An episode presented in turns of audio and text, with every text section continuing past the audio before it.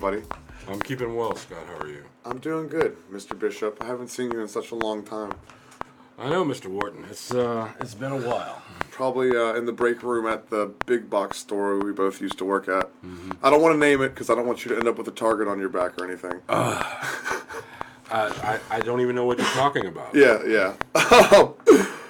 but uh, I told you before that I always wanted to have you on the podcast and have this long form conversation just because of the things that we always talk about on Facebook and you're so knowledgeable. Um, you used to be a professor, didn't you? I taught business and marketing classes at the college level. Yeah, Okay. You taught business and marketing at the college level. What was that like?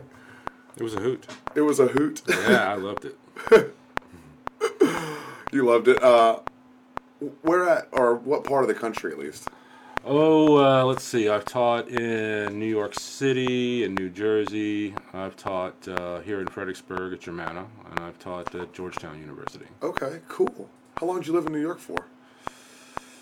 From 99 until about 2010. Okay, okay.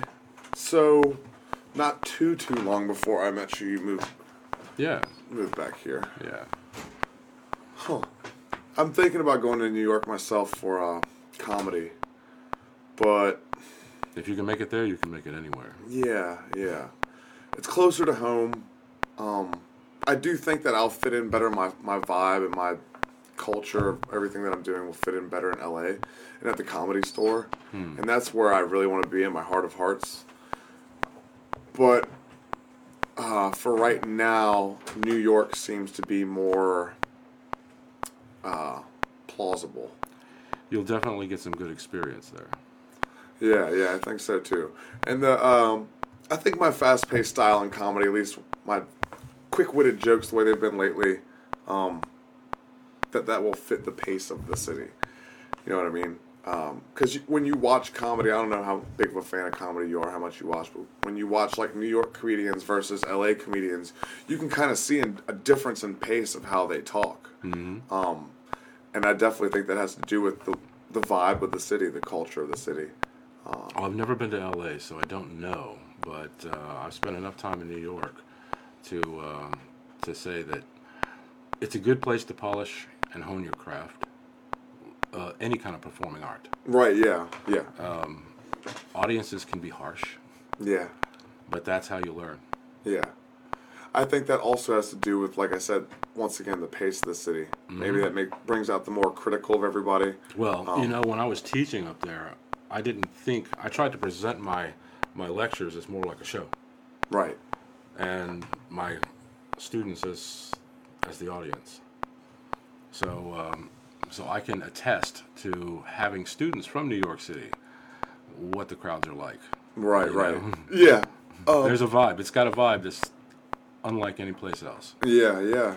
Uh, plus, I like the whole culture, like the um, kind of the metro culture too. I mean, it's metro in DC, but I like the subway, kind of walking Wait until around. you've wait until you've ridden the subway a few times before you draw a conclusion about the New York City subway. Okay, okay.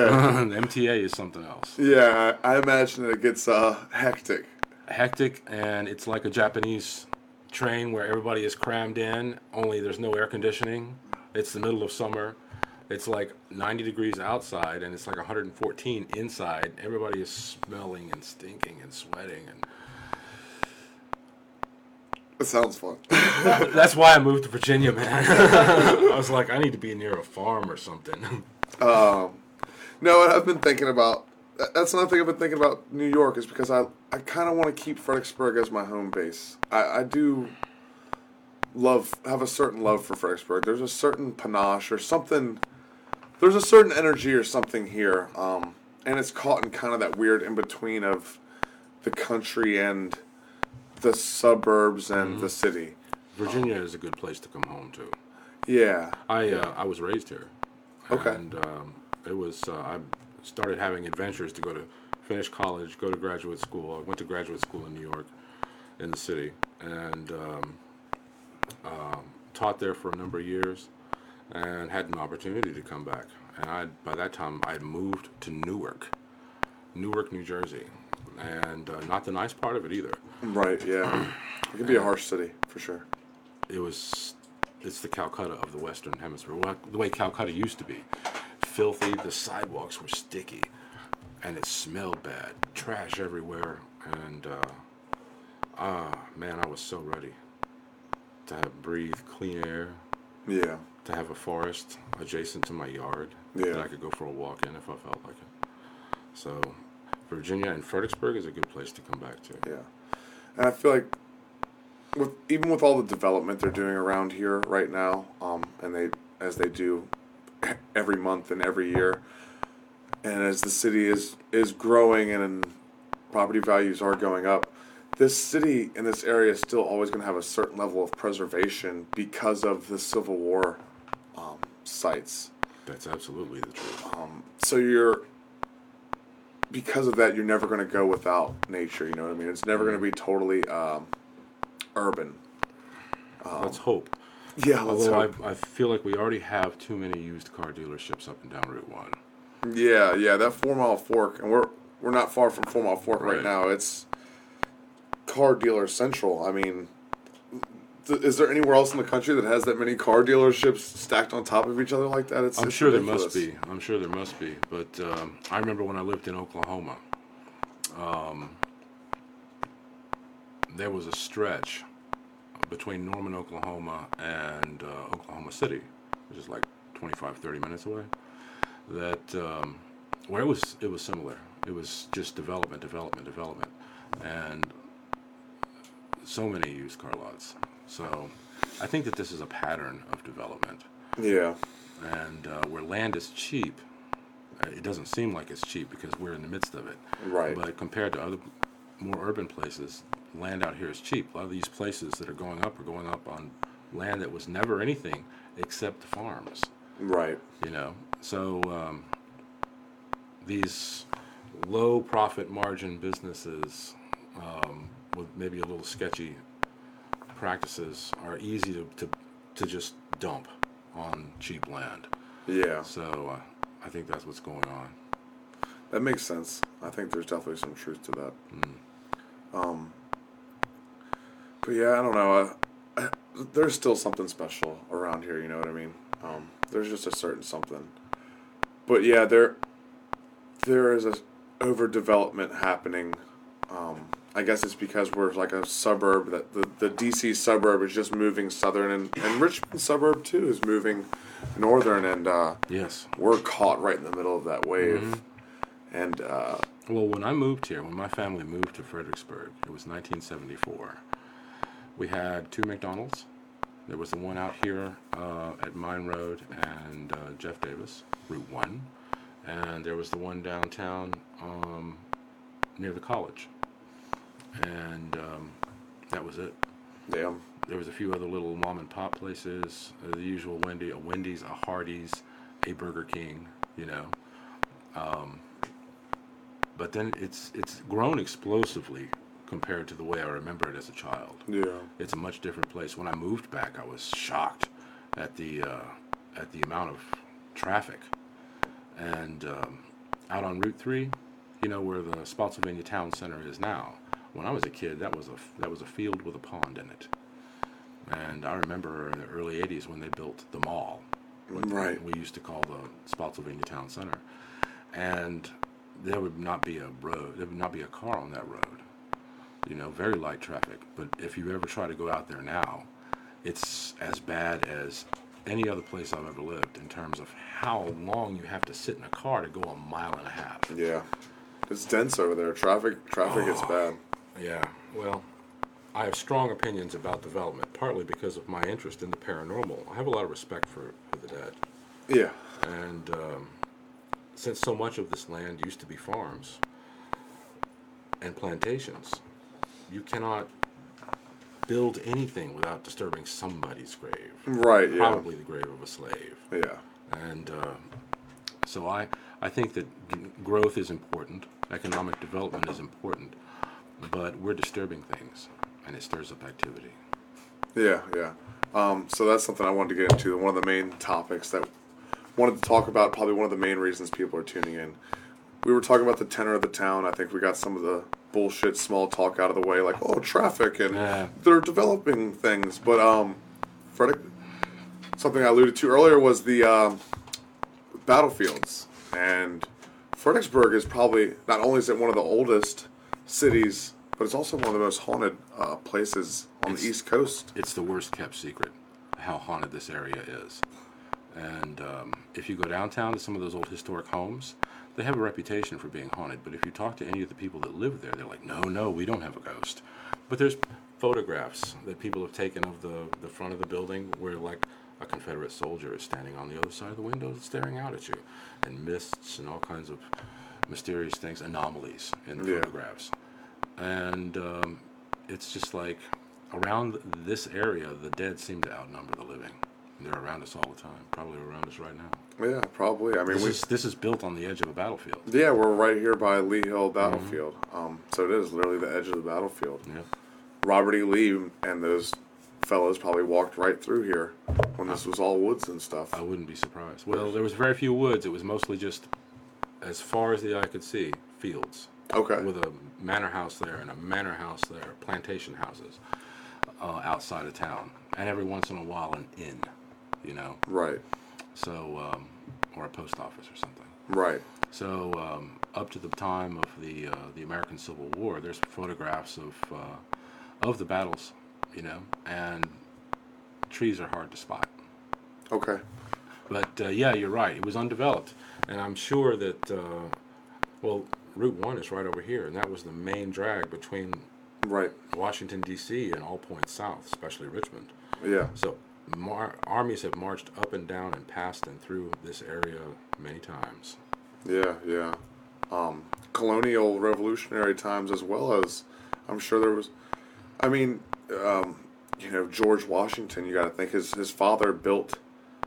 Um, you know, built that house over there right across from the river, right across from the city, and Ferry Farm. at Ferry Farm, and um, you know George and I know some other the guys. They would spend time at the um, is it the Sunken Well? What's what's the other tavern that's right there on Rising Princess- Sun Tavern. The Rising Sun Tavern, um, and that's kind of one of the places that they would talk about revolution and things of that nature. Several of the founding fathers used to meet up there and you know knock back a few pints Right. Yeah. and uh, and talk politics. Right, like there, and then what's the one in Boston? Um, the Green Dragon or something like that.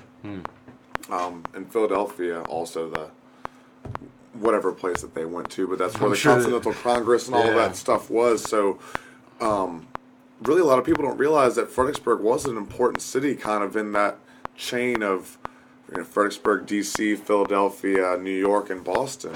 Um, Well, Virginia in particular.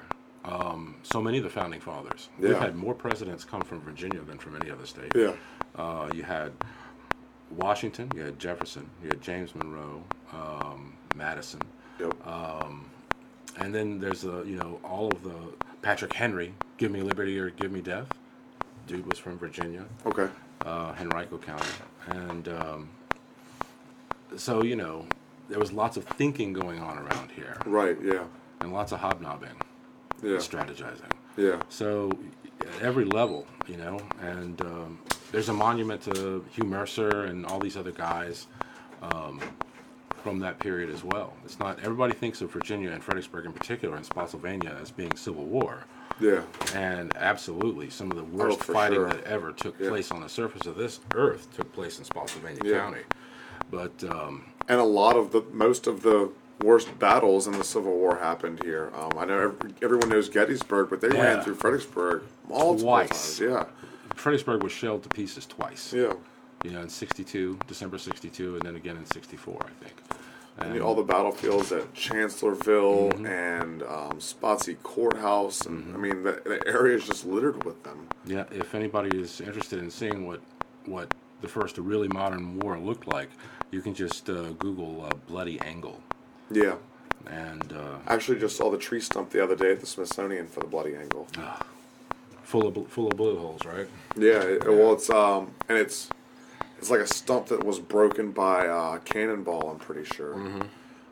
Yeah, whatever trees were out there, they got you know mowed down just by the amount of lead flying back and forth. Yeah, yeah.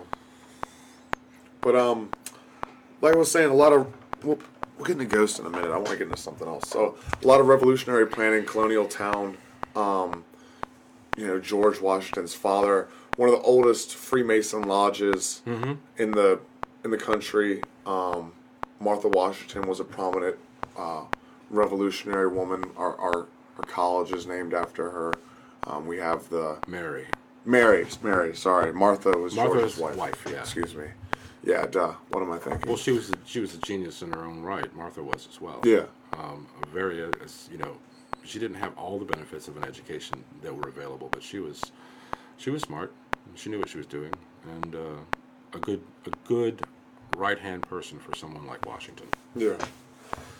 Um, but the town is built by kind of these people. You know what I mean? Um, and and these Freemasons. You can you can literally see it. The, the, the, the design of the town and the streets. Um, it's kind of a smaller scale of Alexandria. Yes. which Alexandria is literally designed like a like a compass, right? Like the the uh, what is it? The compass and the what is it? What's what's the other tool? Well, you've got uh, the compass. There is a mortar, and uh, there is the angle. Yeah, the Right angle. angle. That's what I was Mhm. thinking. Of. Yeah. Um. So that's always that's always interested me too. Uh, since I found out about that, and also that his father was a land surveyor, a land surveyor, a Freemason. So I assume that he was into like geomancy and things of that nature too. Um, Possibly. and understood maybe like ley lines and um, energies of the earth, certain things of that nature. It's always found it special or uh, important that he decided to build that house where he did at Ferry Farm. That and that they built this town where they did in the way that they did for a particular reason that they saw something that um, we don't or we can't. I would certainly agree that people before the Industrial Revolution were probably in more in touch with the natural world Right. than most modern people understand or could appreciate. Um, and those sorts of things would influence decision making as well. Maybe not even on a conscious level. It's like we know we know what ley lines are, but ley lines were not invented at the time of. I mean, they, they hadn't been the phrase had not been coined Right. Yeah. when Washington was around, or when the founders uh, in the 1600s uh, settled the Fredericksburg area. right. But they probably walked into the place and they're like, "This is a good place. This is a good place to build a town." Right. And just on an instinctive level, they because they were Or it was just the more river, and I'm just looking too deep into things. Well, I think there are practical considerations as well for uh, for why they chose the area, why they chose to build Fredericksburg where they did is on the fall line. That's as far in to um, Virginia as you can sail before you run out of navigable water. Right. To the east of Fredericksburg, the Rappahannock River is a deep enough river that you can bring big ships up the river and dock them Right. at Fredericksburg. But the fall line is right at Fredericksburg, and that's as far west as you can sail on the Rappahannock. And they solved that problem. They wanted to get their ships as far west as they could because as the land to the west of Fredericksburg was being settled and developed into agriculture, they had to get wheat and corn and potatoes and tobacco, cotton, uh, from the foothills. And they didn't want to have to walk it or put it on wagons any farther Right. than they ha- absolutely had to. Right. Ships are easy. So uh, this was as far inland as they could get in a big ship. And they eventually extended that by building locks and dams so that barges could float down the river. But they never sailed a, a big ship um, past the fall line. So there's that. That's a practical consideration that would figure into the economic development. For a while there, Fredericksburg was as big in terms of import and export as New York City was at the same time. Wow. Hard to imagine. Yeah. Um, But the river wasn't maintained, and it silted up, and it wasn't dredged properly. And finally, New York City beat Fredericksburg. Can you imagine what Fredericksburg would be like now? It would be like New York City. Had they maintained the Mm-hmm. river better, um, Had and built- economic and other factors. You know, the North was always more industrial than the South was, even from the beginning of the country. Right. And the Industrial Revolution took a long time to take off in the South because we had slavery. Slavery both suppressed and, and it uh, stimulated the Industrial Revolution in a way. It provided the, the wealth that let the slave owner invest his money in like factories in Europe to get new equipment and stuff, and, and that was what stimulated. That was part of what stimulated the Industrial Revolution was the availability of this money that was made available because these rich white people owned slaves and were benefiting from the fruits of the labor of all these these involuntary servants. Yeah.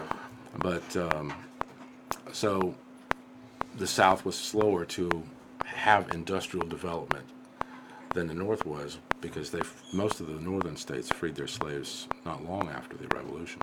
Okay. okay. No, I definitely. Uh, sometimes I get too weird and metaphysical, I guess. Uh, but do you think? Um, we live in a mysterious universe. Yeah, we do live in a very mysterious universe. There's things outside of our vision, um, and outside, uh, even as much as you and I would like to think that we know and have a knowledge of, there's still probably a vast majority of things on a spiritual level and on a energy level that we don't have a full understanding of. That um, maybe, like you were saying before the Industrial Revolution and more primitive times, that man did have an understanding of, and then would base his decisions on where to build or Mm-hmm. etc. Uh, based on those decisions. I mean, you look back at the uh, Egyptians and the pyramids. Um, they're built on such a, I mean, they're basically built right on the latitude lines. I think latitude or longitude lines, and um, they're just built in such a way. I mean, they're built under Orion's belt, and I know that a lot of ancient civilizations navigated by the stars and stuff like that. But um, Well, they had to until they discovered the magnetic compass. right, But um, there's lots of things about the pyramids and other things that are built in Egypt that show just how in tune they were with Right. the world around them in a way and a level that uh, would be totally unfamiliar to us, yeah. most of us anyway. And then, um, like I was saying, you know, um, and then you have Freemasons that were here, which Freemasons come from Europe, and that's where a lot. That's where you see a lot of like churches built on ley lines and stuff Yes. like that. Um, so I think some of that did come here specifically to this area. Um, do you feel that? Do you see that? I mean, what is Caroline Street has all the all the churches are going down Caroline Street. It was not uncommon for um, towns that were being built to have most of the houses of worship on a street. Okay. But why did they choose that street as opposed to some other? Maybe those kinds of influences were uh, having an impact on that decision. Right. I'm sure that some local historian who knows more about the developmental history of the area could could answer that question better than I could. But um, there are places that do seem special, right? Yeah. You know, how many um, old European churches are built atop um, sacred sites to the pre-Christian people that live there? You know, Druids and and uh, and Roman pagans and things like that. Whenever they do a renovation on a church in Europe or Italy, uh, France, or even in the UK, they often find the remains of prehistoric temple sacred sites, and uh, that figures into the whole ley line thing that you, you Yeah. brought up, Scott. Is that uh, people had an instinct, you know, like the geese know which way is north Right. and which way is south, so that they can fly the appropriate direction. They have an instinct, a feel for which way to go, and I think that people, because they have a spiritual depth to them, have a spiritual instinct about which places are places that are separate, that are different, they're not mundane. There's something sacred about this place, Right. and almost doesn't make any different what difference what religion we're talking about, whether it's the Druids or the Romans or uh, um, uh, the Zoro- Zoro- Zoroastrians, Yeah. Zoroastrians. Um, I can write the word, but pronouncing it is hard. Yeah. But um, one religion after the other, uh, Islam comes in and it builds its mosques on the ruins of old churches and other sacred sites wherever it, wherever it went during the period of its rap, most rapid expansion. Um, so this instinct that humans have for special places, where maybe something there's a special energy, that seems to be there is evidence. I will say it that way. There's evidence that that is a real thing. Um, do you think that there could be? Let's go back to the, um, you know, just the practical, economic, them building the town here, right? Because of the um, the fall line, right? What if there's um, a certain feng shui that man can induce so they would build towns in a certain way right that's why they have the square and the compass or what the fuck ever um, to try and induce a certain energy flow in the town the same way that in current day china is, is feng shui right is, Yes. is what i'm thinking of how they'll literally cut holes out of buildings I don't know if you've ever seen that. They'll cut holes out of skyscrapers so that the energy can flow. I didn't better. know they were they were building skyscrapers uh, with holes in them uh, for that purpose. Can you look that up, Scott? But I Is it do know possible? that that you know that's that's a real principle over there. That these telluric forces, these these underground spiritual currents, can affect affect things like your physical health and and how cheerful you are. Yeah, yeah. And um, you know whether or not uh, most families uh, fight. Right. You know um, whether your cattle are gonna grow big or be I wonder if the uh, families fighting thing comes back to um, like a residual energy.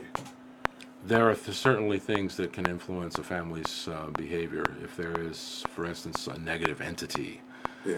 it's, that's more of an organized thing than just talking about the, the natural flow of whatever earth chi there is Right. that um, that is moving along ley lines and things. Maybe that's what it was I was thinking of as chi. well, chi and chi and, Feng and shui. Yeah, feng shui. I, I pulled it up. They're called uh, dragon dragon gates, Okay. and it's, uh, they say particularly in Hong Kong they have these things. Yeah. Um, that's very cool. Yeah, that's that's- strange. They have a couple in Manhattan as well. I've seen these things before. Okay. There's a couple buildings in Manhattan that have these things. Um, but yeah, so maybe it's um, a certain level. That's one thing about the pyramids that I was um, a video that I watched recently was talking about. It's kind of talking about the Tesla code and things, but then it was talking about frequency and how they were thinking that the pyramids were built in this because it looks like it has four sides, but there actually is a little bit of an indent on each Yes. side, right?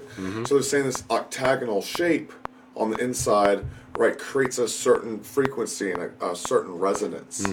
Um, and yeah, I just thought there's something interesting about that. There's, you know, these ancient civilizations had an understanding of that. And then, um,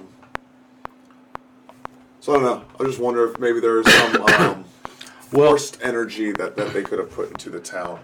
I don't know. You know, we've always assumed the the popular scholarly interpretation of the pyramids is that a place. It's a place to bury the pharaoh, Right. Right. and um, I don't know if that's all that they were supposed to be. There have been lots of theories, and they said that well, this is a it's a temple, and uh, the pharaoh may have been buried in it somewhere, but the parts that we know about uh, were used uh, on a routine basis by the living to like initiate people into the Osiris mysteries or the mysteries of Isis and Right. and uh, Hermes. but um, as far as you know the actual shape of the thing, there was a book that was you could get in the 1970s and the 80s called Pyramid Power. There was two volumes, and um, I had both of them, and it made what to me as a younger person seemed to be very persuasive arguments that the actual pyramid shape itself has metaphysical properties Yeah. Yeah. they were doing things like, well, here's a razor blade. Now, if I'm going to raise, I'm going to shave my face every day with this razor blade, and at night I'm going to put it back in my little pyramid keeper, and um, and the angles were supposedly the same angles as the pyramid of Khufu, Cheops's pyramid, and uh, and as long as he kept his razor blade inside that little pyramid stand, the place for it, then uh, it didn't ever go dull and they were doing experiments with like yogurt and things. Yeah, and- fruit and all this. yeah, to see how long they would last, and they would put, you know, in the interest of like at least making a stab at doing something scientific, a scientific method, they would put the same kind of samples in other boxes of different shapes, like a sphere Right. and a, and a cube and things like that, and then they would measure how long it takes for the the milk to turn into yogurt, and based on those experiments, as reported in this book um, they did seem to support the notion that there is something special about that shape. I haven't done any experiments on the, that shape myself, but uh, maybe some point in the future. I've got other experiments that I want to do. Yeah. But one of the interesting things about the pyramids and talking about how much more in touch ancient people were with their environment in the natural world, if you look at the physical dimensions of the interior spaces where the people would go, they are often designed with acoustics in Yeah. mind. Um, there are some famous temples in Malta that go back to the Stone Age. They were old when they started building the pyramids. And those places are set up so that if a person stands in the corner over there and is chanting or singing, the resonances that get set up in that physical space, remember it's all stone, Yeah. Um, have a mind altering effect on everybody else in the room. And uh, when you look at the dimensions, when they were building the pyramids, the king's chamber, where the sarcophagus is in the pyramid of Khufu, its dimensions, uh, length and width and height, and even from corner to corner. My own calculations on that, because I was interested, I wanted to see what were the notes that would resonate most strongly in that empty space, in a space of that shape and those those dimensions and I generated them on a computer and let them run for about 30 minutes. And I will say it gave me a buzz. Yeah, because you play you play a lot of music and stuff too. You play piano and so you say it gave you a buzz, huh? It was, um, you know, that feeling that you get when the elevator just starts to go down? Yeah, yeah. Turn that feeling down, and that's the feeling that I had just sitting there. Right. The sense of not exactly falling, but a sense of motion. I've I've um I've grabbed certain crystals and rocks and they've given me that feeling.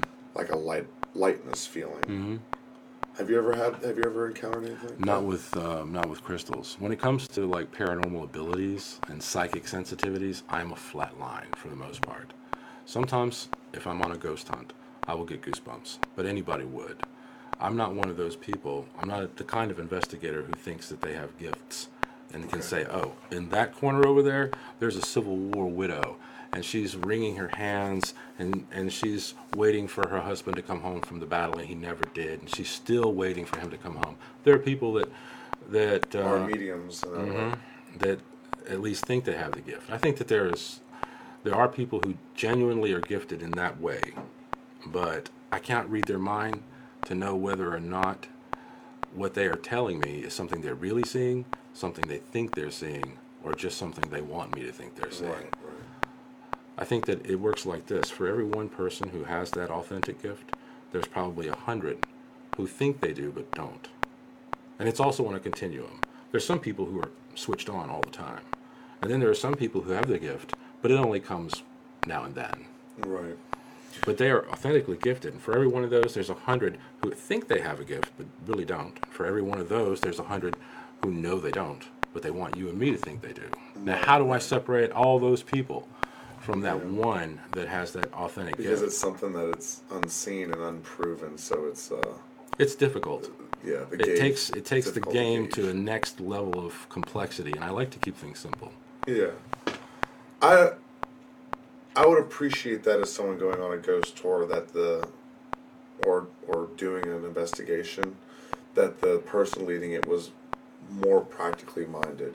And not that you're practical minded, uh, uh, you know, you still believe in supernatural metaphysical things. Clearly, you have interest in the metaphysics and such. Um, but you're not like a, a showman No. in that way, or a, um, it's very cut and dry. Like this is this is the facts of it. Here's the what I can show you of it. Um, I would appreciate that, but I could see how other people would appreciate um, a more interactive experience. I guess.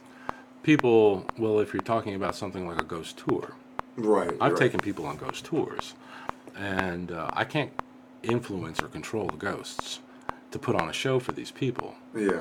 So uh, what I've done is I've on my own investigations I've made recordings where I'm asking questions and sometimes I get an answer.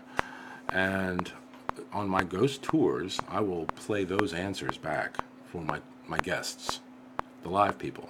And sometimes the ghosts will put on a show for the live people. They'll knock on things. You can hear them walking down a hallway. There, no live person is in. Sometimes you can hear them talking, murmuring from the next room. But um, but my own personal approach when I'm doing investigations is for the science. I want to make a discovery, and um, and so the, the things that I bring with me are simple things. You know, things to measure magnetic fields, things uh, to record audio, and a camera is also necessary. Although getting photographic or video evidence is unusual. Um, that's something I wanted to talk about too when we were talking about pyramids, the town, ley lines, um, kind of haunted places. Is the mag- magnetic fields and um, geologic anomalies, right? Is that proper terminology? Sure. One example I'll use is I watched an episode of like Ghost Adventures or whatever. I know this is you're probably like uh, for your craft. They're probably someone that you kind of scratch your head at or something. I think that you hate I think that the what we see on those kinds of shows is what you have to put on those kinds of shows if you want to ha- have a show. Right, right, Nobody's going to watch a bunch of guys sitting in a room for six hours as quiet as they can. right, right, right, Zak Bagans has to do something to get people to watch the show. right. Um, but one thing, um, one episode in particular, they went to Cielo Drive, which is, uh, that's where the Manson murders happened. Okay. oh Um, yeah. So they were right down the street from where the Manson murders happened, and uh, this guy wanted to have them do, a, you know, a tour Mm-hmm. or whatever, an investigation. And his house was literally built on a hill, and then there was like a, it's it was like an Indian burial ground or an Indian kind of sacred site that was like down this hill or where they had built this Cielo Drive Mm-hmm. basically, and um, when they were trying to do like the magnetic readings, they it was you know Off the throwing their shit through loops. Um, and Well- you see that happen in other places. I mean, that's Bermuda Triangle. It's supposed to be another place like that. I've heard about uh, I've heard about that. Um, what was it? The the Tate murders. It Yeah, yeah, Sharon Tate. right. And um, and heard. Uh, I think I may have even seen the episode that you're talking about, and that got me thinking. And I looked at the U.S. Geological Survey database for that part of California, and that particular hill has got much higher magnetic field than it's supposed to. The unit that one of the units that we use to measure magnetic fields is the Gauss. And now the Earth's natural magnetic field falls in a range. It fluctuates all the time, but it falls in a range. Sorry. It's all good. Falls in a range between 200 milligauss and about 700 milligauss. So anything much higher than 700 milligauss is weird. That's probably not a normal thing. And um, if you're on an investigation and you've got your magnetometer and you encounter a magnetic field that is much above 700 milligauss, then you have to you have to explain it because it's unusual for the Earth to produce a field that strong. But that whole mountain, that whole hill that uh, that neighborhood is built on, is an officially registered geomagnetic anomaly Okay. because the field there is so much higher. Now, if people have an instinct like like Like if the Native like the geese, like the geese know which Right, way is right. north, right? Then for thousands of years, people are going to consider that if they have an instinct for it, they're going to consider that place to be special, different somehow, maybe in a good way, maybe in an ominous way, but it's not going to register like the rest of the landscape does on them. And I think that's you know you're right. There's there's Native American, not just they didn't live there. That's where they buried people, and um, because they knew that it was special somehow. Right. They didn't have magnetometers, but Yeah, they, exactly. they still had an They instinct still for it. had an instinct and understood that Yeah. there was something there. I wonder if they, you know, buried their people there because they thought that because they felt whatever magnetic pulse or whatever there was coming from that, whatever resonance frequency comes from that, and maybe they thought that that helped guide their ancestors towards the afterlife or back towards the, um, you know, the creator. I think some of the idea with that is kind of like the, um, it's the Big Bang frequency, right? That's what the, that's kind of what that um, video on the pyramids that I watched was talking about, where they were talking about how it was inducing a certain resonance and frequency inside of the pyramids, and the idea, the concept was that they're trying to recreate the afterlife. My So own my own something to that. hypothesis is similar to that. I think that what they were trying to do when they were building these pyramids, the big ones, was to build a resurrection machine. So Right. that if you died, they'd bury you in this thing, and over some period of time, you came back to life, either as a physical person or as like a more highly evolved on a spiritual plane kind of a thing. And they wanted to make sure. And the pyramid, look at the interior of the pyramid of Cheops it doesn't look like a machine to us, but what I think they are building is a resurrection machine. And it's got parts, and I think those parts are supposed to work together in certain ways. And lots of other people have said something like that. So it's like a form of necromancy, basically, that they're. And, well, I wouldn't go so far as to say necromancy. Uh, it's not just about reviving the dead or summoning the spirits of the dead to send them off on errands for you. That's really what necromancy is like, and to, and to tell you the future and things. But um, I think that the king was so important, and you know, in, in Egypt, the king was the incarnation of God, Right. that he got special treatment. And um, I do know that when they opened those pyramids, they didn't find any bodies inside. Yeah. That's interesting. Yeah. That's interesting. Um, so do you think that Fredericksburg could have any geologic anomalies? Um, do you? Or, sorry, before we get into that, do you think that the um, because you know Manson and them they were doing LSD all the time and stuff. They had been there to a party before. That's why they came back to the house. Do you think because of them being on LSD and being when I take LSD, I feel like I'm more in tune with the universe and, and with energies and intentions and mm-hmm. things like that.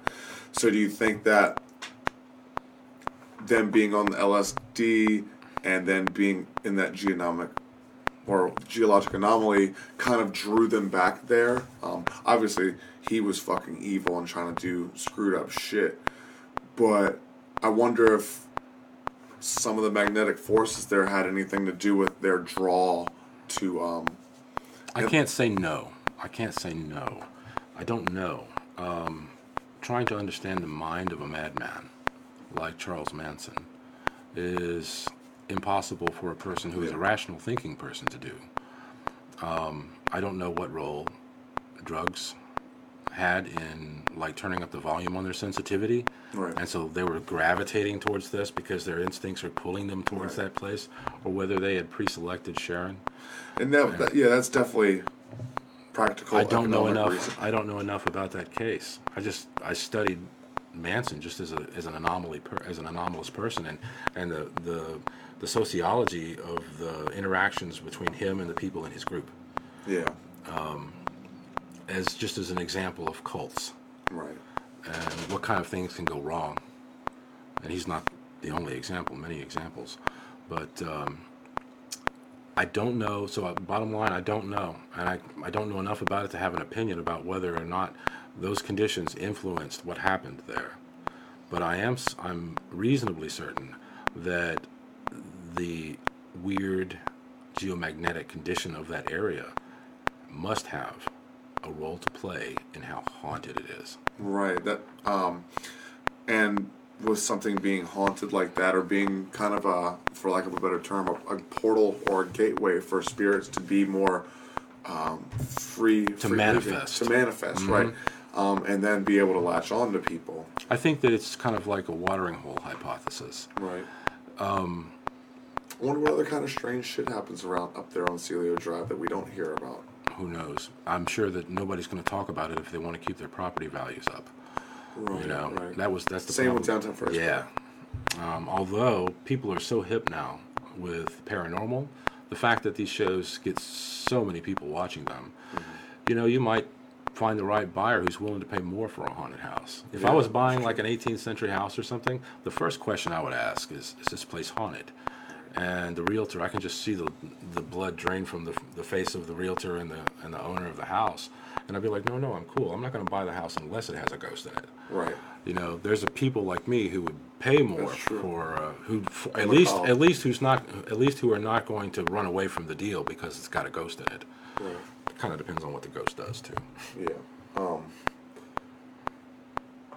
as I've talked about, as we talked about, it's definitely me getting into weird speculations, and it was just more or less they, the connections that Manson had, and them wanting to make an example out of certain people, and wrong place, wrong time. Mm-hmm. Maybe it isn't all geomagnetic weird shit. You know what I mean? Mm-hmm. Um, it's just that rich humans built houses there because there's an energy there, or it's a mm-hmm. fucking it's a it's a cliffside or whatever. Yeah. It looks down in the city. But I, I would like to know. I do wonder how much other uh, strange things happens out there, like you said, property values and uh, people being weird. Do you think, all that being said, do you think that Fredericksburg has any weird geomagnetic pulses? Um, have you ever? experienced? I mean, you have uh, what is it called to to do those readings? Magnetometer. a magnetometer. Mm-hmm. Have you ever taken it to sacred sites I take it. I take to- it everywhere. It's built into your phone. Every really? every every smartphone has got magnetometers on board, Okay. and um, the reason they are there is so that even when your phone is in airplane mode, uh, it always knows which way is north. Okay. So you've got a magnetometer, and you don't have to be connected to any network. The phone knows which way is north. So you could use the phone as a compass. And there's a number of apps that you can download that are perfectly free that work at taking the data generated by your onboard magnetometers on your phone and turning them into numbers that you can see or a graphic format. Okay. So if you've got a phone, you've got you've got ghost hunting equipment. Okay. I shy away from most of the ghost hunting apps, but for something simple that's just telling me how strong the magnetic field is, it's perfectly fine. It's a scientific instrument. Okay. You can test it. You can take like a um, um, a fridge magnet, start your magnetometer app, and bring the magnet in proximity to the phone, and you'll see the numbers. You'll see the needle move.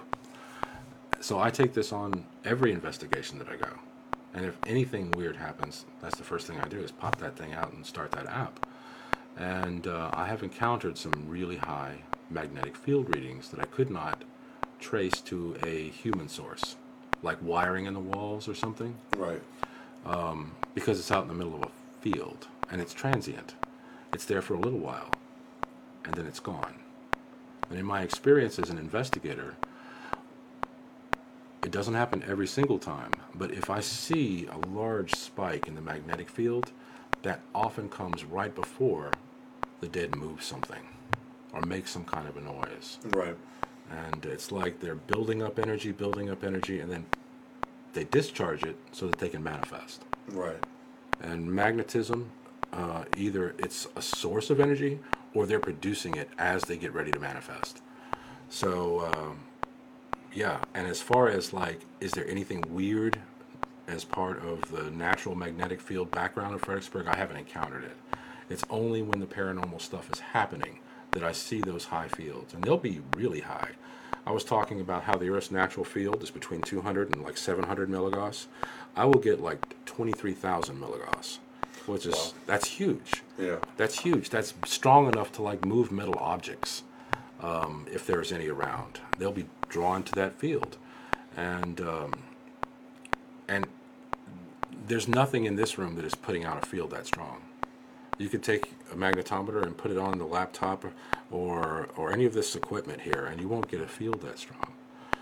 So if you're out in the middle of of a cemetery or a battlefield, and you come across uh, 2300 milligauss uh, field, it's not being generated by technology.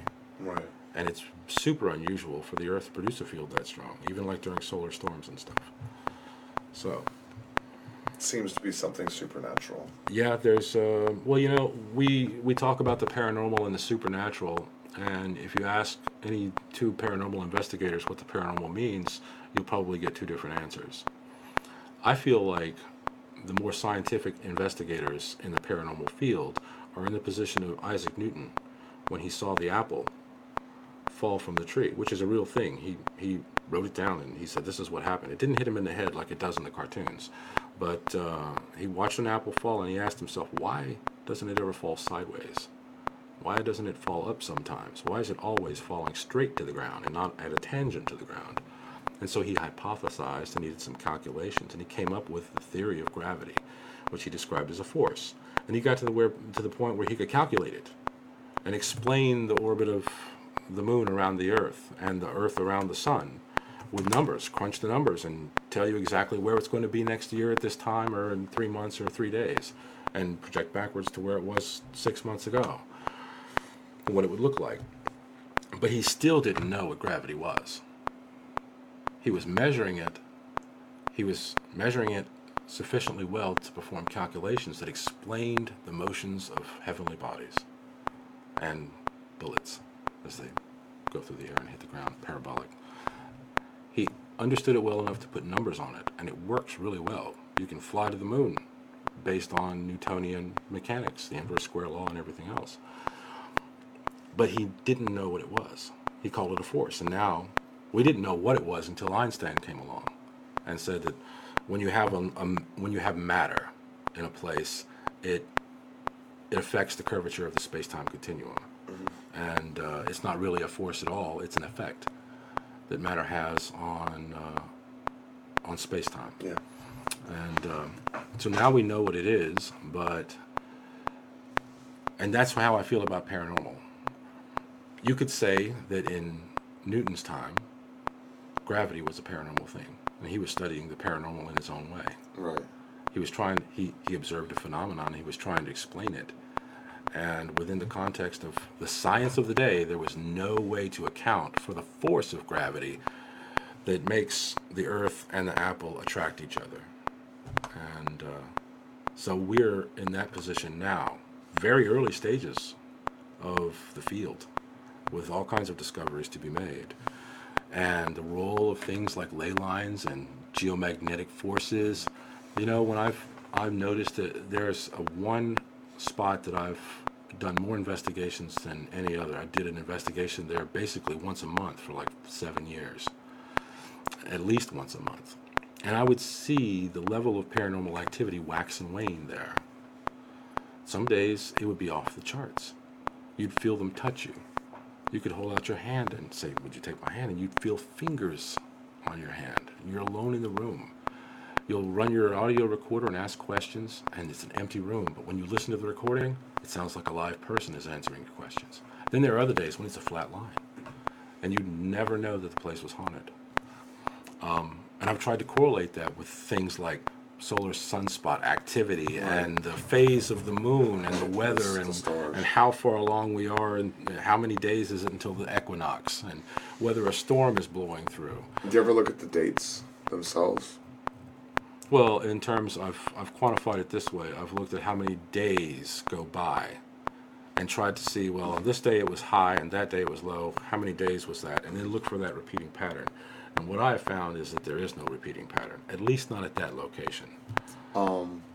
By the dates, what I meant was, I'm I'm really into Tesla, and Tesla kind of, I'm a little bit into like numerology and stuff, but Tesla got me into numbers in a weird way. It's probably just a form of OCD, but um, his three six nine Tesla code. Oh yeah. Um, So one thing that I always look for, like this microphone's nine nine zero, that's Tesla code, right? Um, okay. But I always will add up the numbers. To, so nine plus nine is eighteen, then eight plus one is nine. right? Um, so a lot of times when I see a series of numbers, I break it down in that way until I get it to its lowest to see if it's a three, six, or a nine. I have not done that. So I wonder if there's um, something about that. You know what I mean? It's possible. I, I was like counting days. You know, I'm like I was I was looking for some kind of a cycle that uh, showed me that oh well every 36 days there's a lull in which nothing happens, and then I was expecting what I was aiming for and hoping to find was you know a normal shaped curve, a bell shaped curve, where the activity on this day is low, it peaks so many days later, and then it declines again, and then that whole system repeats so that I could predict what day would be I'd get the most bang for my buck on an investigation because I want to show up on the day when the activity is when it's easier for them to manifest. So, but I, those Seems are the kinds to be of random. There's no real pattern to it. something is influencing it. it's clearly easier on some days than it is on others for them to make sounds we can hear and, and detect. So you feel like there is a variable that's affecting. I wonder if it's a person in the house or something like that. That's a that's a, a reasonable hypothesis that should be testable under certain circumstances. But um, yeah, I didn't find a pattern. It, I wouldn't say that it's random. There does seem to be some correlation. Now, the other approach is to simply ask the dead. Right. That's true. You know, instead of trying to read between the, and you do have to read between the lines a lot. But Usually, when you're messing with mysteries of the universe, it speaks to you in riddles. Yes, that's that's true. But uh, at the battlefield here in Fredericksburg on Lee Drive, I uh, asked uh, point blank: Is the moon influence? Does the moon influence your ability? Does the moon phase have anything to do with how easy it is for you to make sounds that I can hear? And the answer was yes. But I've asked that question a hundred times, and I've maybe gotten five answers. And um, from the other side. And those answers do not necessarily reinforce each other. They don't corroborate each other Right, right, necessarily. right, right. Sometimes they will say, no, it's, it's too cold. I'm like, well, what does cold have to do with it? So that was another thing I started investigating, looking at temperature, what the weather is like. But um, I wonder if uh, barometric pressure has anything to do with it. You know, when a thunderstorm comes through and it's raining all the time, that affects people's. That, that affects our mood. That affects us. Um, it affects a lot of things. So I wonder if barometric pressure could have any. Uh, it could be a set of nested variables in which right. Yeah. like there's a person and that person is the thing that juices the environment that puts the energy into the environment so that a ghost can you know do that just Right. that and uh, which is a big deal but um, maybe that person is only broadcasting whatever energy it is when it's raining or when when the air is electrified because of a passing thunderstorm right. so that might account for certain other things, you know, like some people's ability to um, be clairvoyant or to have precognition, to see things before they happen. Yeah. Those other those weather and other kind of variables may have an influence on that as well. How much do you talk to Cheryl about stuff like this? Do you ever talk to Cheryl Sure. She. Um, about uh, Grove of Bright Blessings? Um. Sh- sh- oh, you're talking about Cheryl Yeah, Cheryl from the Grove. Cheryl and Norm. um, Howdy Show. Yes, how to Cheryl. Uh, She's really into metaphysics and, Yes. and I buy my I buy my incense briquettes and my frankincense um, from from her shop. I go there for my candles. Mm-hmm. Yeah. She's got a million crystals. Yeah, she does. If Um, you're into crystals, check it out.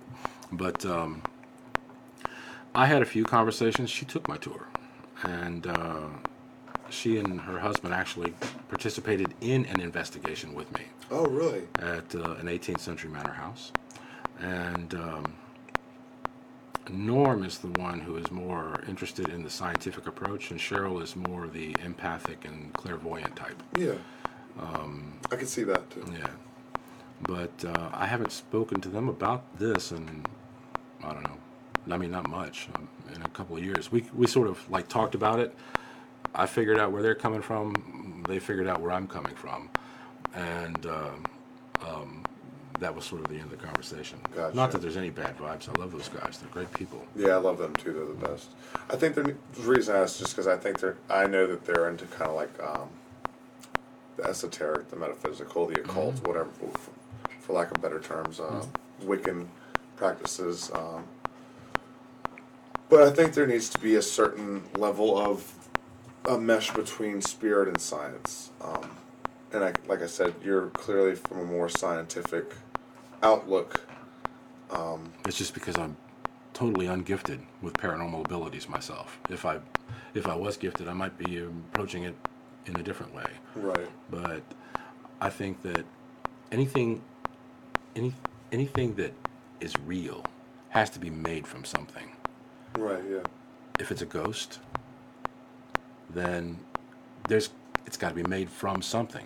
It may not be made from ordinary matter. It may be made from things like electric fields, um, highly cohesive electric fields, or something like ball lightning. You know, there's an example of something that is made only out of electric fields, and it's very real. Science is uh, settled on whether or not ball lightning is real, but all it is is electricity uh, in a highly cohesive field. We don't understand it well enough to reproduce it consistently, and um, or study it in a laboratory. But there's enough evidence that that uh, science is satisfied that it's a real thing. Now, take something, but it, it wasn't always that way. Right. You know, the science uh, scientists sort of poo-pooed the idea. Oh, you didn't really see ball lightning; it was something else. You know, you had too much to drink that night or something. But um, over the over the passage of time and people reporting things, a few photographs, some video evidence, um, science changed its mind. So I think if something is real, it must be made from something. And uh, with the instruments that we have today and are probably going to develop, we'll be able to, to tell exactly when a ghost walks into the room, even if I don't have any paranormal abilities, Right. gifts, you know. So that's why I like science, because the scientific approach to this, because it produces data Yeah. and I can share the data. I go into the place with a recorder and it makes a recording. It's a real sound. Whatever it is that is recording is a real sound. And I can play that sound for other people and get their input on what it is. Whether it's the boards creaking or the wind blowing or my stomach growling, which happens a lot, uh, or whether or not it is a real disembodied person, you know? So, yeah, that's why I'm like into the science side. That place that um, you were saying you've done for seven years. That's Mm-hmm. the. You said what? What Century Manor is that? It was built in 1750. The earliest part of the house was built in 1750. That's the same place you've been going for seven years that you took Cheryl and Norm to, yeah, and that's the flea market. it's the big house next to the flea Big, market. yeah. yeah, yeah, the big Yeah. house. What's so? Why there so often? What's so special about it, or is it just um, accessible? Well, you yourself mentioned we've been talking about how, like the anomalous magnetic fields at that place where the, the Manson family did its deeds, Right. Um, whether or not that influenced their behavior and whether or not it influences the fact that it's as haunted as it is. There, there's been a lot of chatter among paranormal investigators about the physical environment. Like, there will be one house that, two houses. Okay, there's two houses. One on this side of the road has got a reputation for being haunted. Full bodied apparitions, things move, they fly through the air, people hear voices, all of it everything that a haunted house is supposed to be on. On the other side of the road, there'll be another house that is just as old and should have a ghost in it, but nobody hears a thing there. And they speculate, people like me speculate that it's the difference between those two locations has to do with like the minerals in the ground, uh, the way it faces. faces. You were talking about feng shui, that which direction the, the building is facing, you know west, faces east. whether it's on a hill, whether the wind blows across it or around it. Um, now, at this location, by the flea market, um, what you have is a house on a hill facing basically east west. The original name, the first name that the plantation house was called was Western View because the front of the house originally faced to the west and you'd see the sunset and it was magnificent. Remember, there was no trees there, it was all Yeah, fields. fields. And um, it's also got water. There's two different creeks that run by it in two different directions. One runs to the to the north and joins uh, Massaponax Creek, and the other one runs from east to west and joins that creek. So it's sitting on a little peninsula between these two two moving water sources, and there are people that, and I'm not, I'm not saying that it doesn't happen. I'm open-minded about whether or not this is a factor. But there are people that say that that proximity to moving water is a thing that adds energy. Mm-hmm. So across the street in the old house, where nobody ever hears anything, it's got just as many ghosts, but they don't have access to the energy that is available to the people haunting this house because of the physical location and the things around it. That's what I was talking about the water hole hypothesis. I think that the earth is basically covered with ghosts. And the reason we don't hear them all the time is because the places where the energy is available for them to manifest are few and far between, Right. like oases in a desert. right. So some of these houses these 18th century or whatever house, you know, the, the hospitals and things that have the reputation for being haunted, they just happen to be built on the spot. That's special. So, um, I guess the idea with the water is that it's a conductor. It's a conductor of energy. Um, There's all kinds of things like that. I've seen some weird things about water and, and spirituality of water. Um, what do you think about people? Um, water having to do with the geometric or the the uh, geomagnetic. Keeps, I've been saying geometric the whole time. God, I'm an idiot. Um, the geomagnetic pool and stuff like that. Um, speaking of water, once again, didn't the Powhatan, the local Native Americans, believe that the Rappahannock River was cursed? I don't know about that. Um, I know that that was the Rappahannock was in Powhatan's territory Okay. after the war he fought right before the uh, Europeans came here. He had just concluded a war with some neighbors, and I think that uh, part of the settlement included this uh, between the warring nations included this area uh, as under Powhatan's uh, rule. But uh, a Rappahannock means swiftly rising waters because of its tendency to flood very Okay. quickly. So um,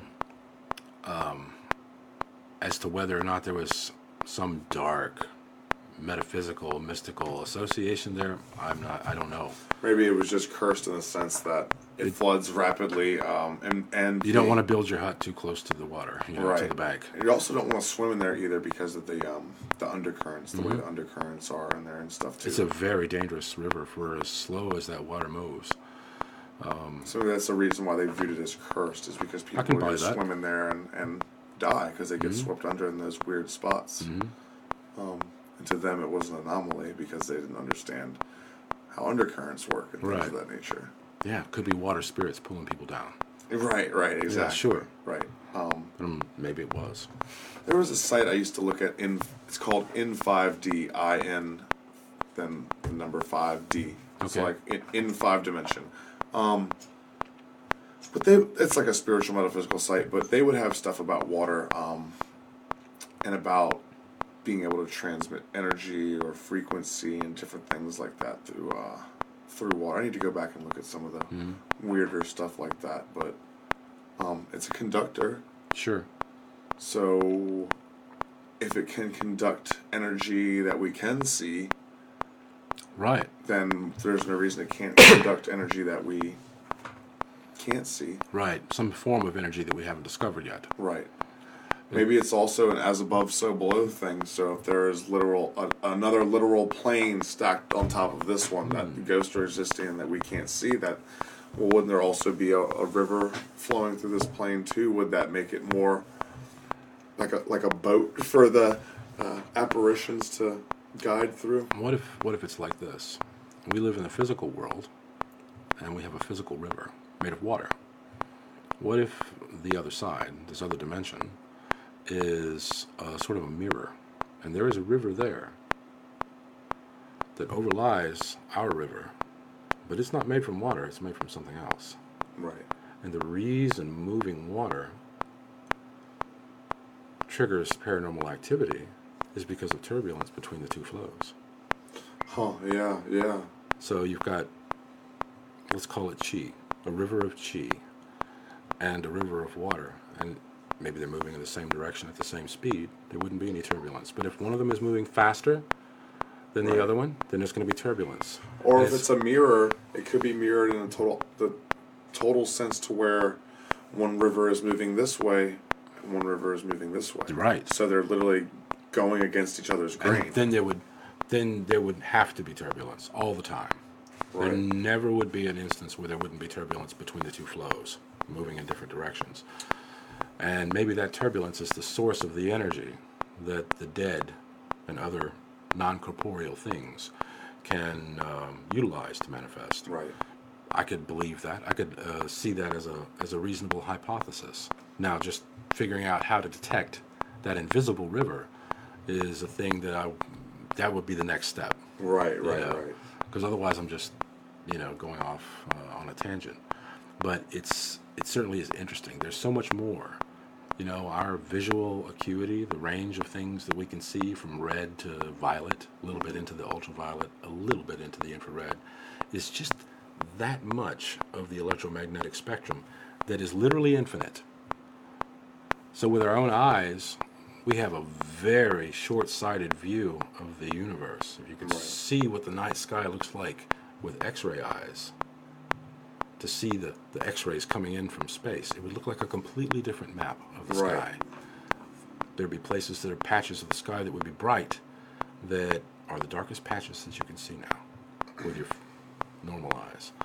Um, so I think that so much of the universe is hidden from us because of our flesh, because of the way we've evolved or been designed, which is optimal for our environment to get us through life. But so much of the universe is hidden from us. It's also hidden from us. So, much of it is hidden from us too because it would be overwhelming mm-hmm. to have a knowledge of. Well, Um, and that even if you were given information, you still wouldn't have an understanding. So it would just leave you in a state of confusion right. um, or schizophrenia. It's like trying to teach calculus to a chimpanzee or something. right, Bounded exactly. rationality is the limits that we have on our IQ. Nobody has an infinite IQ. Right. But to really understand the universe, you probably would have to. yeah, because the universe is infinite. Yeah. Oh, uh, You're true. Likewise. Uh, Compliment accepted. Yeah, right. so, is there any other hot spots you're saying that places um, that you go there a lot because of the, the water and that a lot of paranormal investigators go there? That that manor. That uh, that building has fairly consistent activity. Okay. The battlefield. I got into the paranormal to try and debunk it. right. I was watching the same ghost-oriented shows as everybody else, like ten years ago, and I, I can almost tell you exactly which episode it was that pulled the trigger on me. It was uh, Ghost Hunters. They went to some hotel, I think, in New Hampshire, and uh, there was a, a, a dead lady whose nickname was Princess. So they walk into this room, and they say, "Princess, are you here? Can you hear us?" And a woman's voice out of nowhere says, "I can hear you. Can you hear me?" Just as plain as day. And uh, I was like, it cannot be that easy. It cannot be that easy. If it was that easy, everybody would do it. And nobody would have any doubts about the paranormal, about ghosts, about the afterlife. We would all know. So I said, where around here am I going to run into a ghost? If I want to, to test this hypothesis, what's the highest probability? No, the battlefields. Right. So I go down to the battlefield, the Fredericksburg battlefield, near the end of Lee Drive, where that pyramid is, the Meade Pyramid. Yeah. I'm walking through the woods with my digital audio recorder, asking questions like, "What's your rank? When did you die? How do you feel about war? Which side did you fight for?" Feeling like an absolute idiot and praying nobody saw me. See this madman walking in the woods, talking to the trees, asking the trees, "What's their rank?" And I said, I'm going to get home and I'm going to listen to this recording, and there's not going to be anything on it except birds chirping and wind blowing and the sound of traffic on the, you know, dogs barking, that kind of stuff.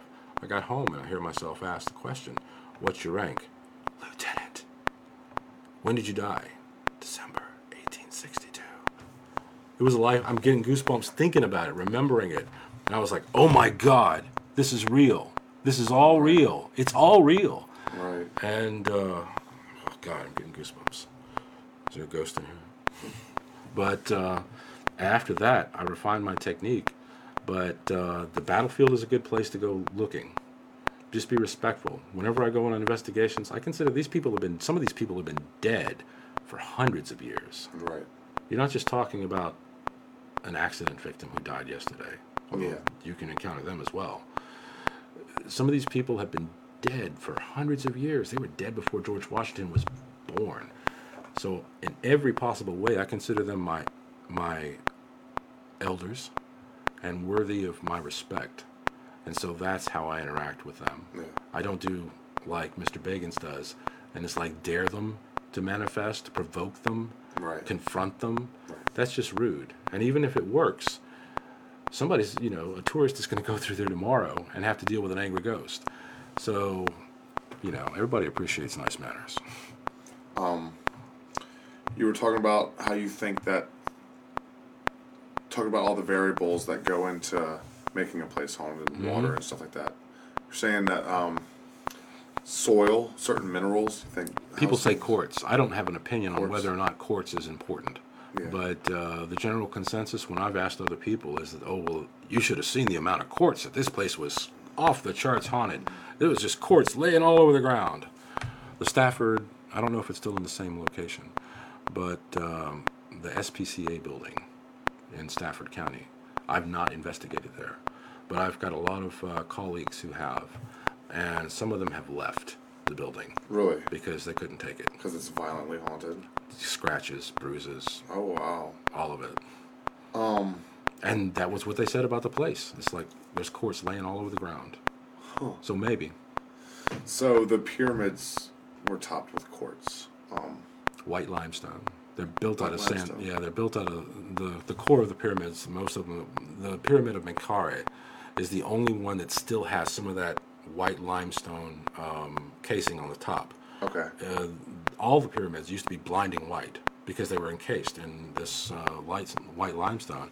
But over the, the centuries, that stuff got dismantled to be used in the building of mosques and churches and other buildings. Um, Cairo is full of all the white buildings that you see are probably made from pyramid stone. But um, but yes, there's quartz in all of it. Sand is just quartz, and the core of those buildings is made from sandstone. Or Tour limestone? Tour limestone? No, not Tour limestone. That's Italy.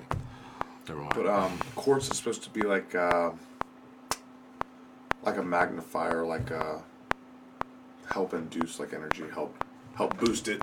That's very well established. That's why your your your watch has got a quartz element in it, Okay. because when you run electric current through quartz, it vibrates, Okay. and it vibrates in a predictable way, and predictable enough that you can make a really accurate timepiece by counting how many vibrations it does, and that's the that's the fundamental basis of a quartz movement in a clock. And it's piezoelectric, which means that not only will it vibrate when you run a current across it, but if you squeeze it, if you compress it, it generates electricity. Okay. It generates actual measurable electricity. You can put a meter on it and uh, and measure the electricity coming off of it. And So that's got to definitely have an effect on the paranormal, or if quartz has an effect on the paranormal, I would not be surprised at all, because it has other demonstrable effects that we can measure without even talking about the paranormal. right. So much of our science depends on it. I did not know that um, so much of our science depended on quartz, like you in the way that you explained it. So that's that's interesting. Some of the first radios, um, crystal crystal radios, um, they operated on a quartz crystal. It took the radio waves, um, converted them to electricity, and then you'd have to listen through a, an earphone. There was no batteries. They weren't battery powered or amplified in any way. They produced very tiny currents, but um, and gradually that technology got replaced. But even even the technology that immediately replaced it still used crystals of some kind, germanium, I think. Okay. But um, yeah, crystals. Crystals are a big deal, even outside of the paranormal. Um, And metaphysical and stuff. yeah, you know, um, So why wouldn't so? With that being said, why if they're such a part of the practical, why wouldn't they be? Well, that's you're asking the fundamental question. Here's this thing right here, and it has a physical presence, and I know what its physical properties are. We're talking about a quartz crystal. It has physical properties, and we can measure them, and we can experiment with them. We don't know to what degree that object has metaphysical properties, or properties that you and I would call paranormal because we don't understand it the way Newton didn't understand the force of gravity, Right. what gravity was. So maybe this microphone has got some paranormal properties. Maybe the metal in it or the plastic in it. I mean, think about it. Plastic is made from oil, right? What was oil? Before it was oil, it was life. It's the decomposed and composted remains of countless millions of marine organisms, right? Right, right, right, And uh, so it's a that's why it's called a fossil fuel. right. And when you polymerize it and turn it into something, you get plastic. So this thing is descended from life. At least the insulation, this rubber or, or plastic insulation on this wire here, is descended millions of years ago. This was alive. The stuff this is made from was alive. So if there is a paranormal aspect to life, maybe there's a paranormal aspect to everything that is made from plastic. Maybe you know burning fossil fuels in your car has a paranormal consequence. Maybe not. Yeah, maybe it's all speculation. It's all this whole podcast has been pseudoscience. This is me talking off the top of my head. tomorrow they're gonna put us in a loony bin. It's probably coming. Yeah, they have rooms at Snowden for us. So long as I have access to my tools. yeah. Um. Um. So what do you? What is the? Couple more topics before we end this up. Um. What do you think is the most haunted place in Fredericksburg? What's the that at least that? What's the most haunted that you've been to, and what do you think is the most haunted? Well, um, because I spent so much time at the manor by the flea market, in my opinion, it's in a class by itself. Um, but the battlefield is, all the battlefields around here are pretty haunted. And as far as downtown, on Caroline Street, there are some antique stores. Yeah, I love the antique stores. and um, I've gotten some amazing results. Not even on a formal investigation, you know. I'll be upstairs in an antique store and I'll hear footsteps, and so I'll whip out my audio recorder and start my magnetometer app and uh, do an impromptu investigation and get amazing results. When things have been standing in one place for a long time, that also seems to have an effect. And um, Fredericksburg saw so much bloodshed during the war between the states. There were bodies piled up in the streets, you know, and some of those buildings were used as hospitals and morgues. Um, there's lots of opportunities. When you think about what some people say it takes to make a ghost, you know, you don't just die peacefully in your sleep and become a ghost. You have to die some dramatic, Mm, Right. scary, terrifying way, or in a rage or something like that. Then you become a ghost. I don't know if that's true or not, but um, Like you have to have a certain amount of adrenaline pumping to become a ghost. especially so the saying goes with residual hauntings where the, the haunting is not an actual intelligent thing that you can talk to it just goes through a, it repeats a cycle but um, usually the last thing that happened to it when it was alive Right, right. but um, uh, anywhere downtown is probably very haunted. I've it's hard for me to answer that question in a, in a, in a sensible way because wherever I've gone looking for ghosts with a digital audio recorder, which is my number one favorite tool because that gives you information because they'll answer questions sometimes. Um, I have not come away without something. I will say that there are a few places that don't I don't see too much activity when I've gone investigating. There is a house sort of to the end of Caroline Street on the other side of the railroad tracks. I don't have permission to talk about uh, the address or who lives there, but I did an investigation there because the place's uh, reputation for being haunted. People have seen full spectrum, uh, full uh, apparitions there. And uh, I came back with a few murmurs on my recording, and I was there for like six hours. But I didn't hear a, a single word that was intelligible, and that's unusual. Food for thought there. So do you think the um I mean, do you think the investigator has a variable in it too? Like you said, more people. Some people are more inclined to paranormal uh, activity. I think that's definitely true.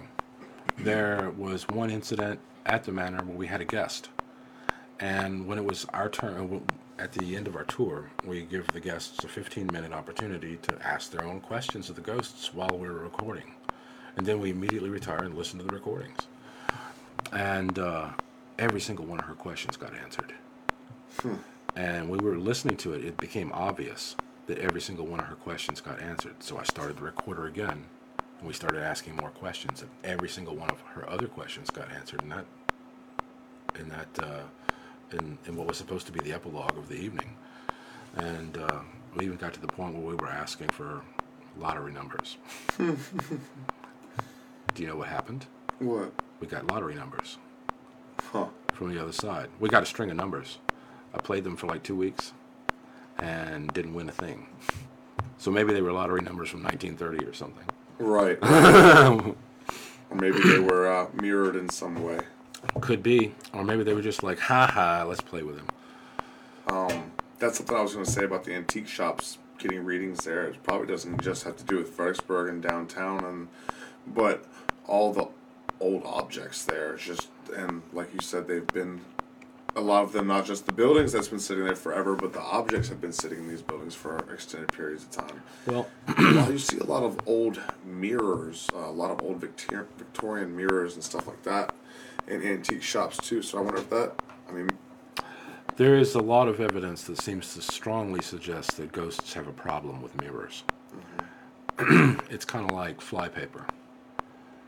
And um, on my own investigations, I've heard them complain about being stuck in the mirror.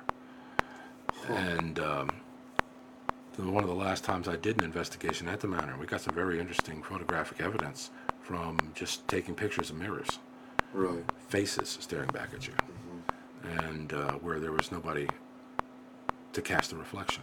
right?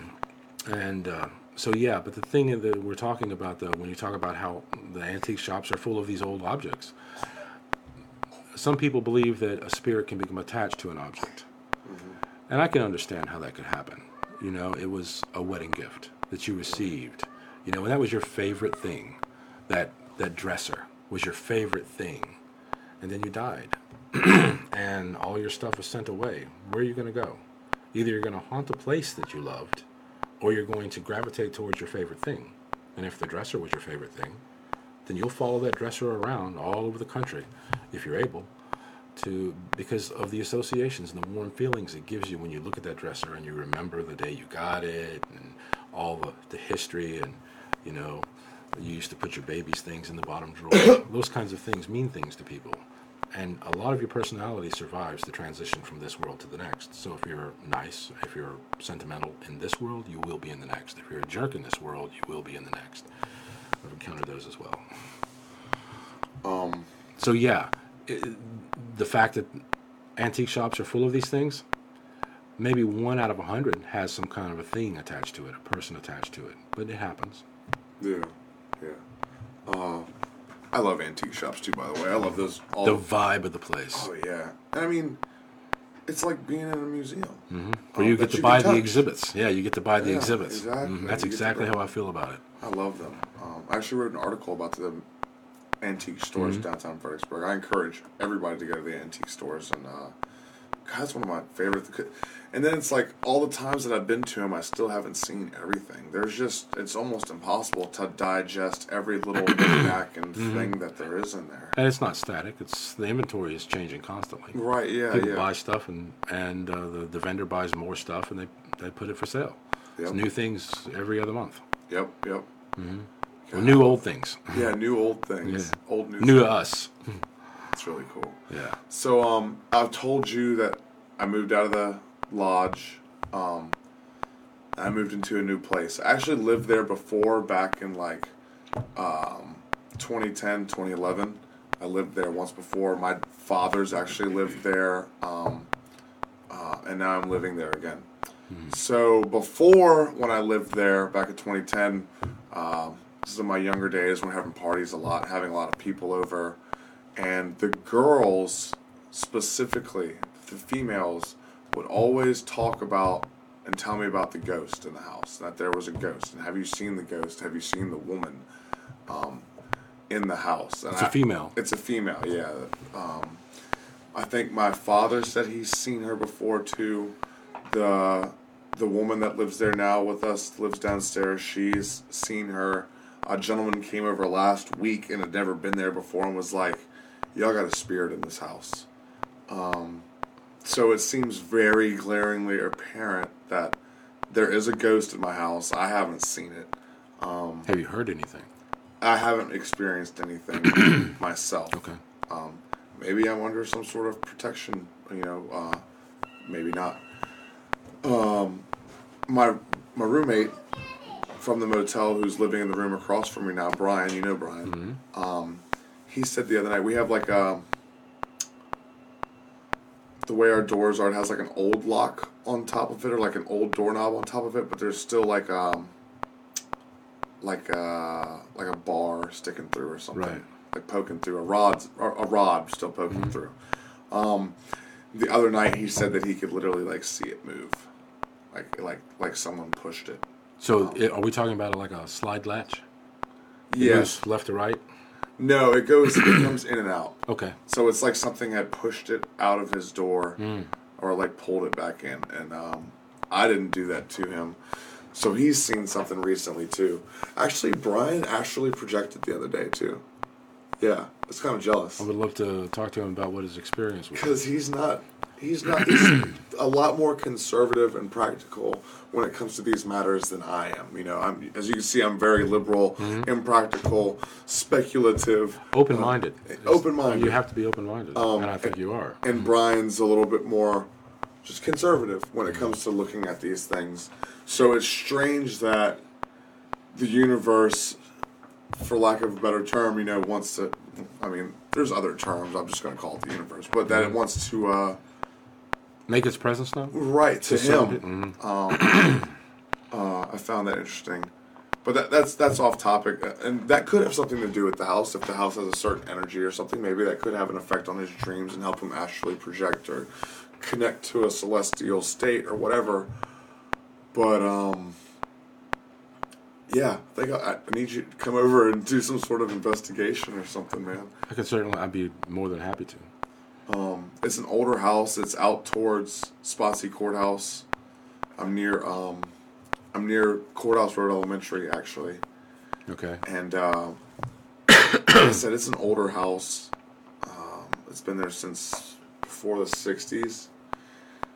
Um, but yeah, apparently there was a woman in the nightgown that. But everyone that's seen her has. Sh sh they've never reported any like malicious intent or that there was like any malevolence.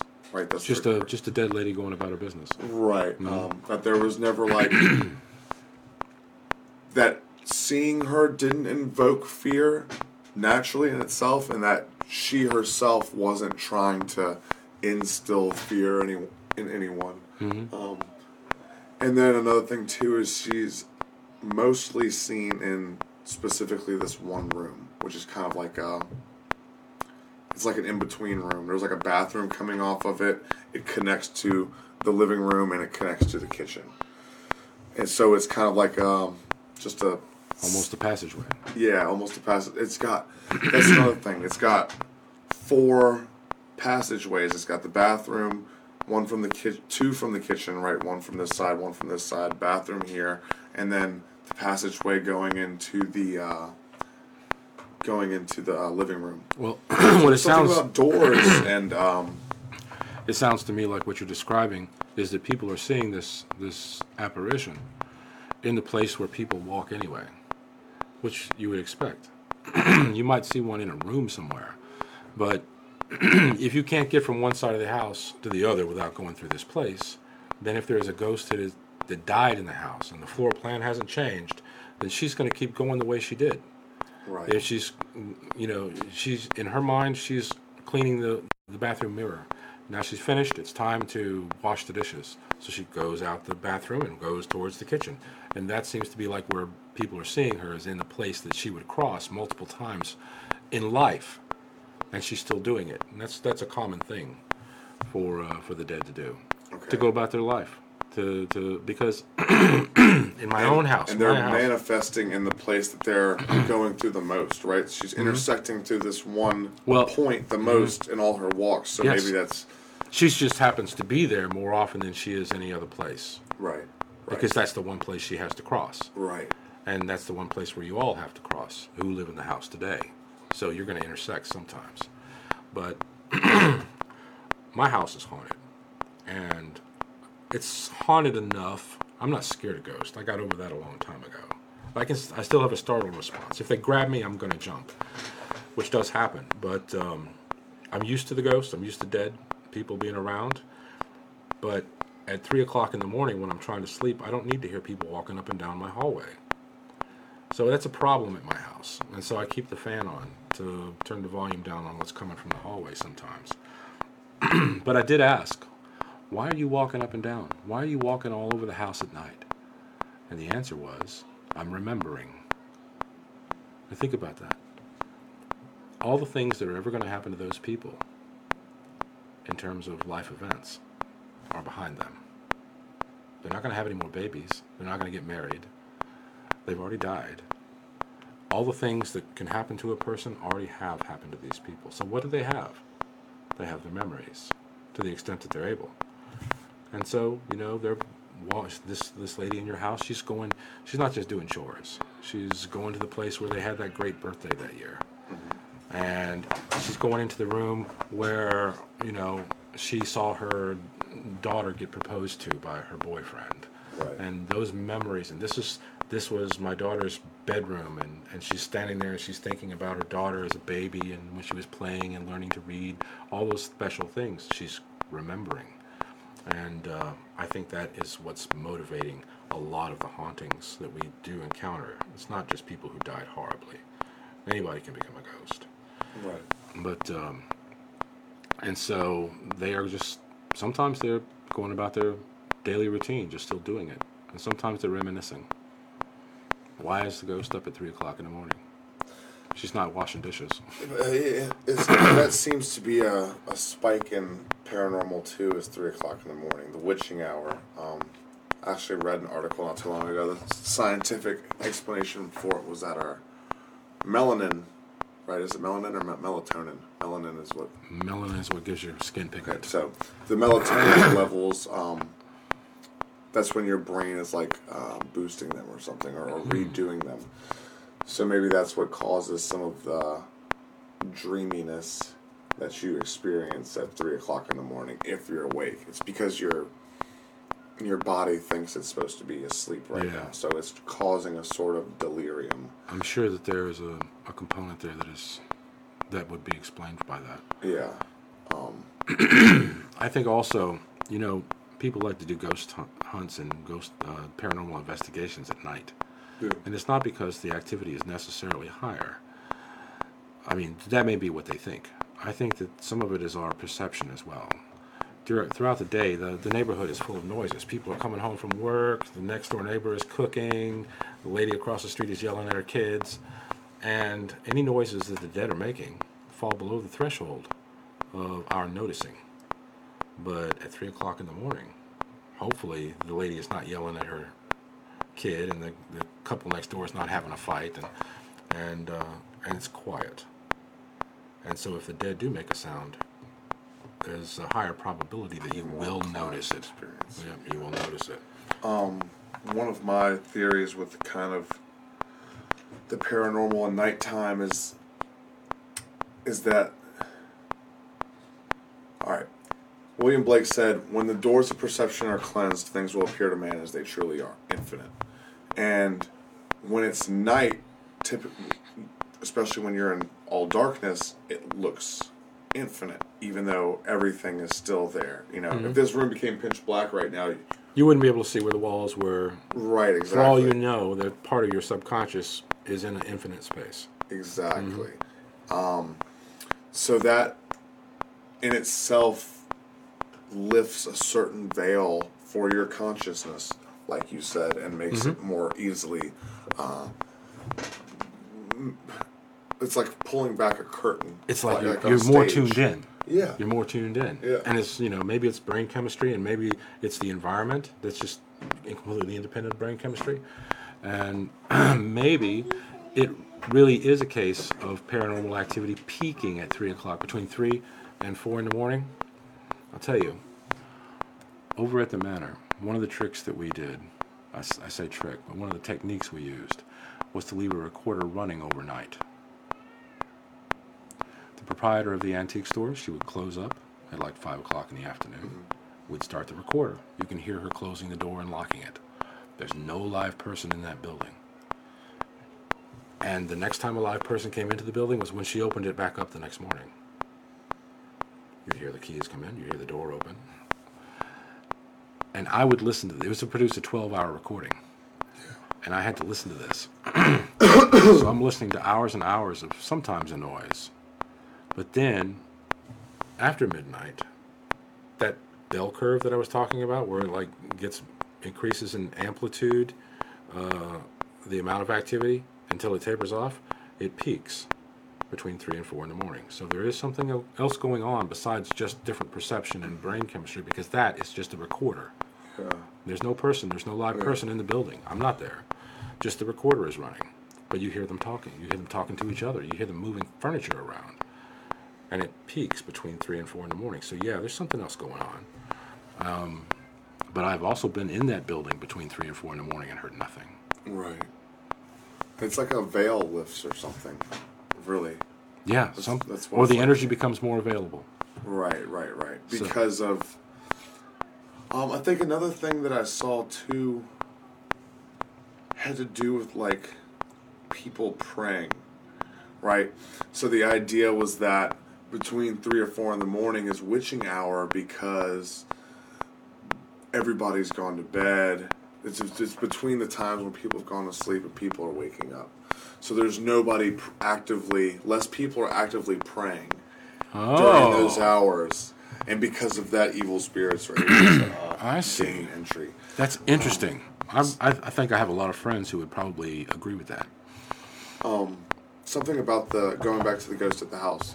So I was wondering, you kind of, without going there yet, diagnosed it as, okay. It seems like she comes, she is of the house. That's her territory, and she's just kind of going through her old motions and whatever. It's just a and- feeling. and It's a, it's a it's it's a possibility that I think is, is highly Um, probable. But what my theory has been that seeing her in that room because of something in that room. Okay. Um, and there's like an old piano in that room. There's an old grandfather clock, and then there is like three or four dream catchers. Um, and I think dream catchers are very special in that they have an association with the afterlife, the next plane, whatever you want, the paranormal. Um, well, the Native Americans certainly seem to think so. Thousands Yeah. of years of them, right? yeah. So there's Um, probably something to it. And then, you know, the way that they're designed is like a sacred geometry, flower of life design. You know what I mean? Kind of like a mandala. Right, yeah. Um, which is, once again, it's of all the weird, esoteric, trippy shit that I'm into, new age, whatever you want to call it. Let's get some crystals and burn some sage. But, um,. I, I think she has something to do with the dream catchers, and also could just because I have an aversion to dream catchers since when I lived at my grandfather's house years ago. One of my most alarming instances or encounters with paranormal was um, I was laying in bed one night. I had a dream catcher, so I'm laying. in- Uh, Eric, do you have a tack around here somewhere? Tack? Yeah, a thumbtack. Uh, yeah. You know what? I could just use this as an example. I could use this. So I'm laying in bed, and there's a shelf above my bed, right?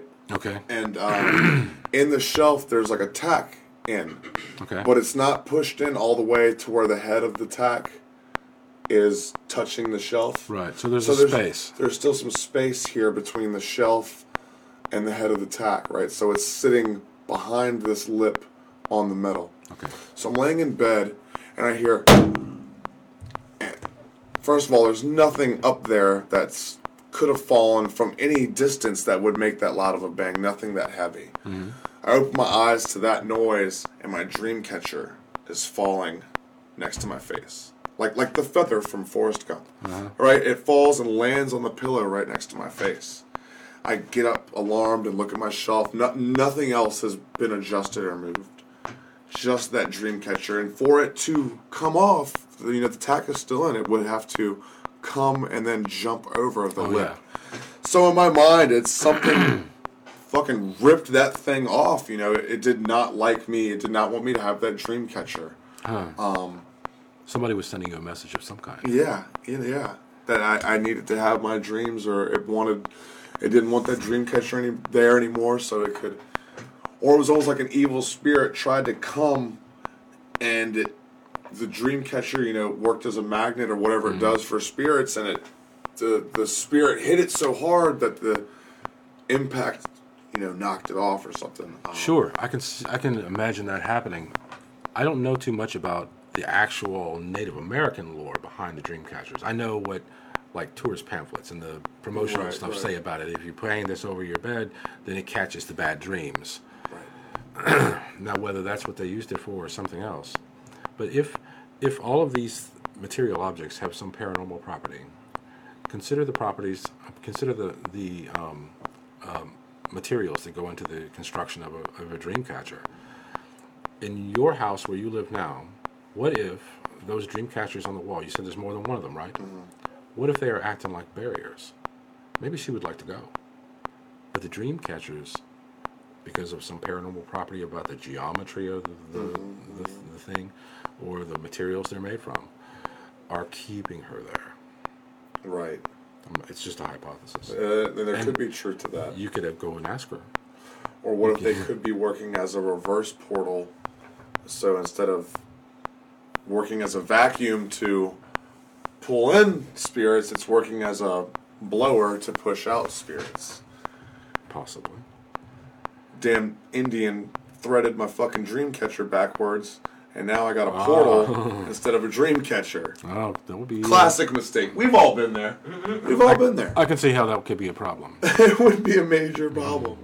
Um, maybe I need to I need to download one of those apps, and uh, Sure. maybe I could borrow your recorder. or You can come over. You're, you're more than welcome to come over. I've got like five recorders. Um, we get some absinthe. Even though last time I drank absinthe, um, I got blackout drunk and couldn't remember anything. I had to be told the next day what I said and did. I was like, Yeah. "Oh." I remember. I remember there was a chandelier hanging over that table, and all of a sudden, it the absinthe hit both of us at the same time, and we are like, "Oh." You're like, Yeah. uh huh. That was Because because it just you know absinthe just turns up the volume on colors and things a little bit. Yeah. It's not really powerfully psychoactive. We got that drunk that night because we were drinking that much. yeah, and we were And drinking. we could have drunk too. anything and got that drunk. Yeah. But uh, and the mixture because we were drinking mead and Oh, yeah, yeah, yeah. something else too. we I poured was all kinds of stuff on top of each other that you probably shouldn't. all sorts of shit storm. Yep. Oh man, but um, you know, I like to say that Van Gogh wasn't crazy. He was an absinthe drinker. He was just painting what he saw. Yeah, You know, Starry Night. You can see you get just you hit just the, the right amount of absinthe in the right amount of time, and you can walk outside and you're like, yeah, I dig. I dig. I can see where that comes Oh. from. I know you're not into, bi- big into psychedelics. I don't know how much you know about dimethyltryptamine, DMT. just the shit you sent me, man. Yeah, Just- uh, ayahuasca. and messenger. I actually smoked some DMT again not too long ago, a couple weeks back, and um, one of the weird things that it did, uh, effects that it had on my vision, was that it it was like it dropped the barrier between space. Like I said, the William Blake once again, you know, uh, when the doors of perception are cleansed, things will appear to man as they truly are, infinite, and you know, part of that idea is that we're all one. The universe is one big quilt. Eh, You know, these so two. it makes you feel connected. But when I smoked the DMT, it literally dropped like the. There was no more depth perce- perception between like Really? objects, and it was like you were looking at something as you know. My friend was also the brick wall behind him, and the tree that was just you know this much closer and they were all kind of one thing and he had a third eye and weird esoteric See, that's a really good reason for me not to try it. That's for me. That's a good reason for me not to try it. I don't. Yeah. I'm not looking forward It's to an experience reason. like that. what do you think about mushrooms i mean it's one of the classically it's one of the i mean religions and cultures all over the world for eons have been eating psychedelic mushrooms um, and DMT and psilocybin, which is the active ingredient in psychedelic mushrooms, are only like one molecule off in their chemical chains. Like if you, like if I showed you a picture of their chemical chains, there's only one. and mescaline. Yeah, they're only one off. Um, yeah, mescaline as, as well. So, um, I love that kid. So I don't know. I just wonder if there's, and that's that, that infinite. That that's another thing that brings me back to the darkness, and I just, I don't know. It's a lifting of the veil. It's a showing you the, the infinites, and then it kind of all comes back. I think what it is is that everything is infinite and connected, and that our perception for this mortal soul and existence has to create depth and separation in order to keep us from going insane. Because if I would have had to try to operate, if if I got stuck like that for the rest of my life, it would have been difficult to operate. It would have taken a little while to get used to. Having never experienced something to that degree, I cannot uh, I cannot imagine. So um, I'll have to take your word for it. But It's very People have- dreamy. I'm people- sorry. The reason I brought that up, though, too. Sorry, sorry. It's because you were talking about the absinthe and how Mm-hmm. it brightens the colors, and that was one of the immediate onsets of the the DMT. Was Mm-hmm. that it was like I just had my eyeballs cleaned, and I was seeing color for the first time. I like, and, and it was the natural world, but it was just way more colorful than it had ever been. Mm-hmm. Um, sorry to cut you off. What were you about to say, but? Uh, I get what you're saying, and you know, people have been using chemical means to uh, alter their consciousness and get in touch with like different realms for 10,000, 20,000 years. Yeah. Every time, not every time, but there have been instances where archaeologists have uncovered drug kits, you know, from uh, a shaman or something, and um, and they include the usual ingredients. You know, there's some cannabis, there's some some kind of psychoactive uh, hallucinogen, a mushroom or some other plant, and uh, if you look at the religious texts of ancient India, the Vedas, Yeah. they had a a uh, um, a drink called soma Yeah, yeah, Soma.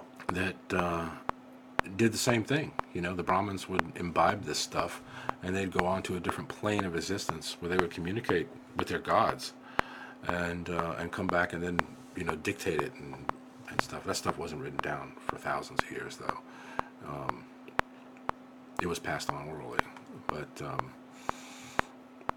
but so there's the you know every culture, if you go far enough back, has had an experience with um, with using these natural pharmaceuticals to um, to expand their consciousness. But the question that I've always had was if it takes a chemical to expand your consciousness, how authentic is it? Right. You know, there are other guys who through transcendental meditation, mm-hmm. they don't touch anything, no chemical, and they will still feel that their consciousness has been expanded. Yeah. they have transcending. They're they're now enlightened, or more enlightened than they were, and they report the same things, feeling connected. They see the connections, how everything is connected to everything else, which I would accept as an axiom. I think everything is connected to everything else. Mm, it's just something that I intuit. I just kind of know that it is mm-hmm. without having to see for myself Right, right. you know so so yeah i think that that but think about this if it's real if this being able to perceive the wider universe experience is authentic then if there is a ghost in the room is there a, a drug you could take that would make you see it Right. when everybody else doesn't I w- I've never thought about that. I've never heard of anybody reporting an incident like that. Um, you know, where it's like, oh my God, there's a there's a ghost over there, and nobody else is high, and so they don't see it. But then, you know, the ghost manifests in some way that everybody knows that the dude is right. There Right. really is a ghost over there. That would be an interesting experiment to do. Would be interesting. Mm-hmm. Um, I'm not going to take it. Yeah, yeah. And and even if you were, I would never ask you to admit that on my podcast. Um, I just don't want to get in trouble. no, yeah, that's You know, totally if, fine. if, if some of this stuff was legal, I might I might like try if, some. of mushrooms became legal. Yeah. Um, I feel like dabble in. almost the only thing I got going for me, man, is my mind, and I don't want to pull a trigger on something that's gonna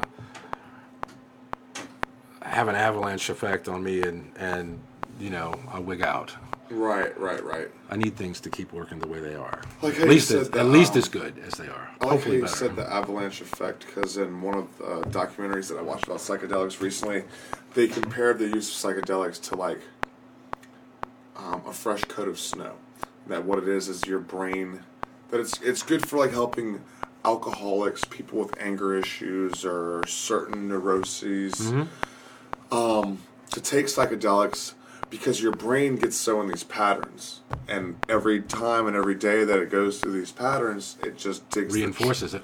Right, and it digs the track deeper, and it works like uh, sledding on a hill. And the, every time you do it, it just digs into the snow more and more and more until you're running into mud. But then when you take psychedelics, that it's like a fresh coat of snow, and that with that you can help try to plot new patterns. Um, and, and and and like you said, you shouldn't need to do drugs to uh, you know create new habits for yourself but it is certainly nice to have a cheat code or something um, if you can use it. If, if cheat you can code. Use it. Yeah. It's a really good way of putting it.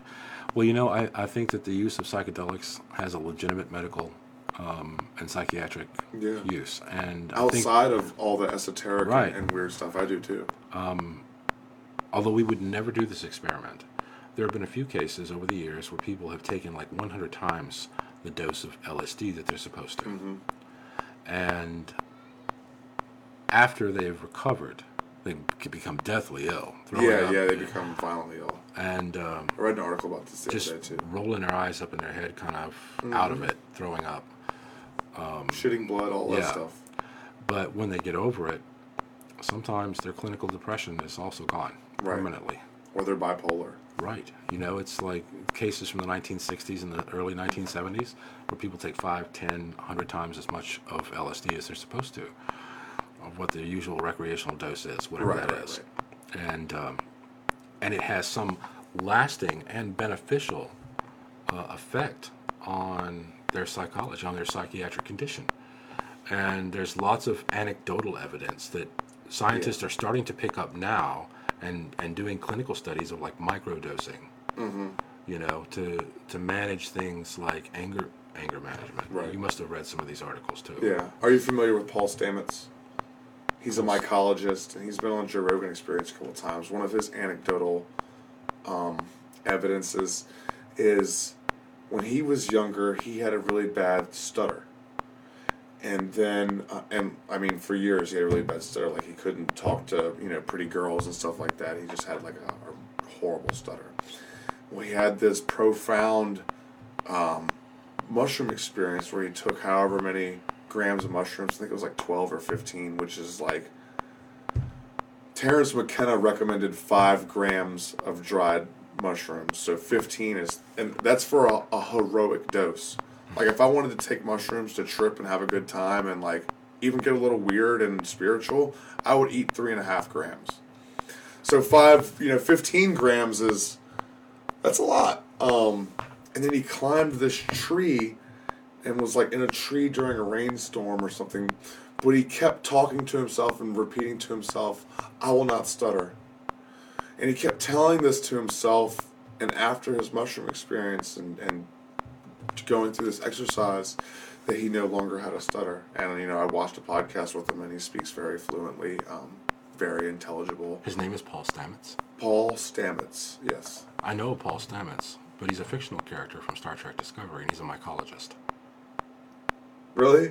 I wonder if that character is based on the guy you're talking about. I wonder.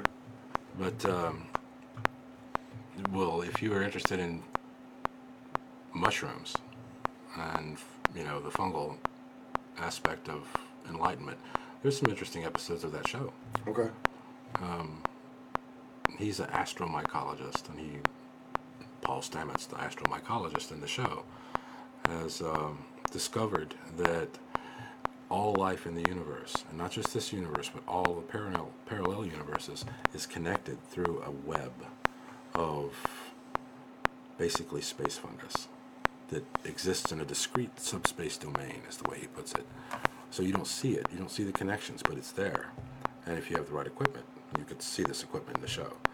But that just amazes me that uh, that there's an actual dude named Paul Stamets. He's a really interesting fellow too. Um, Maybe I'm wrong. he has, think he he like publishes a magazine as well that's about mycology, and it's not just about psychedelic mushrooms. I mean, he's a mycologist in the full sense. Yeah. So one of the things that he's um, kind of pushing right now is, I think it's Reishi mushrooms. That if, if you take the mycelium from Reishi mushrooms, and add it to uh, supplement it to water for bees, that it helps. It will help almost double their lifespan. really?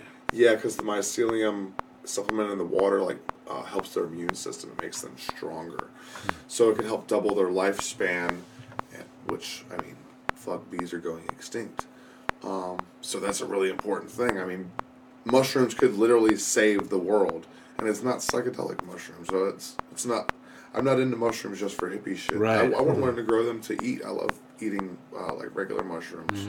That's a good food source. Yeah. Um, um, um, um, there's another thing, but another thing that he likes to talk about, and I mean that I like to research and read about too, is psychedelic mushroom research with um, people with depression and anxiety and stuff like that. Um, they've been doing things at John Johns Hopkins, I believe, um, clinical trials. So it's getting more. It's getting less taboo. Um, it's getting more accepted. I think it's going to follow the path that marijuana has followed. and um, MDMA is another one too that they're starting to do clinical trials with with people with depression. I actually think it's legalized in California and different places for like therapy. That's MDMA is like the um, main ingredient in ecstasy, um, but they're using that for people with like um, depression and stuff like that. Is anybody in here? No. None of my podcast guys are here. I want to wrap up in a second, and uh, I don't want to look stupid when I go to wrap up. Where the fuck do I go, Eric? Talk. Now I look stupid not going to wrap up.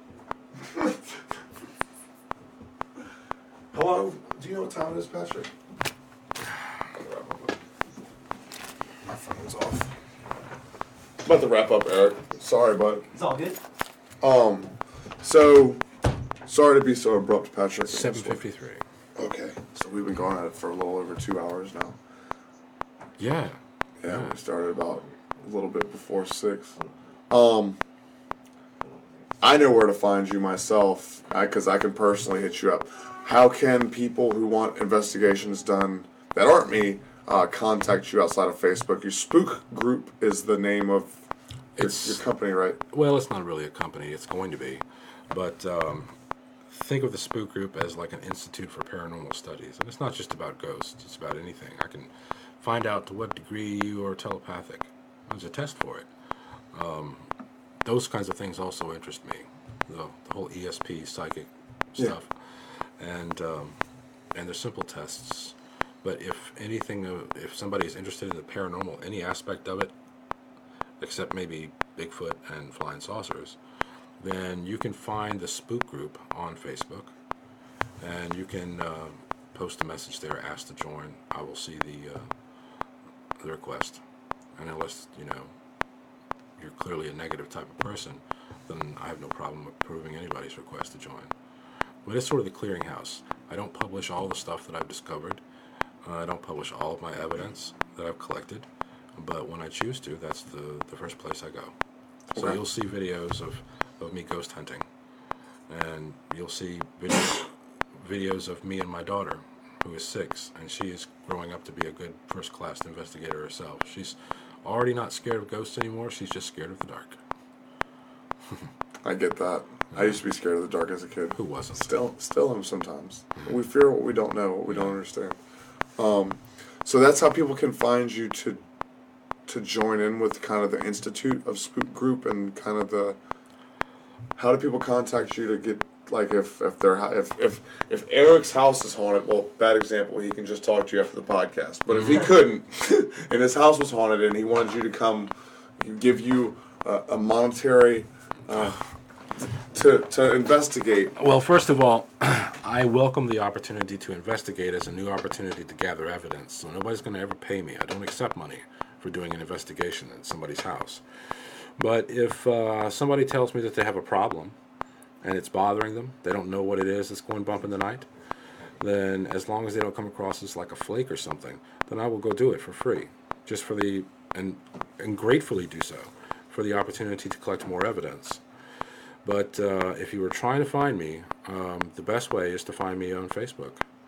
I don't give out my my phone number or anything else. Yeah, that's you know. fine. Yeah, So Spook Group or Patrick Bishop on Facebook, and then you'll help free investigations. Nobody take advantage of that. No, no, no uh, crackpots. No uh, schemers. Well, usually what's going to happen is if you've got a problem in your house, I will tell you to do a few things first, and you will tell me how that worked out, and what was the effect of that experiment, and uh, then I will decide whether or not uh, something more, if boots need to be on the ground. Right. And uh, the spook group is, it's not a team.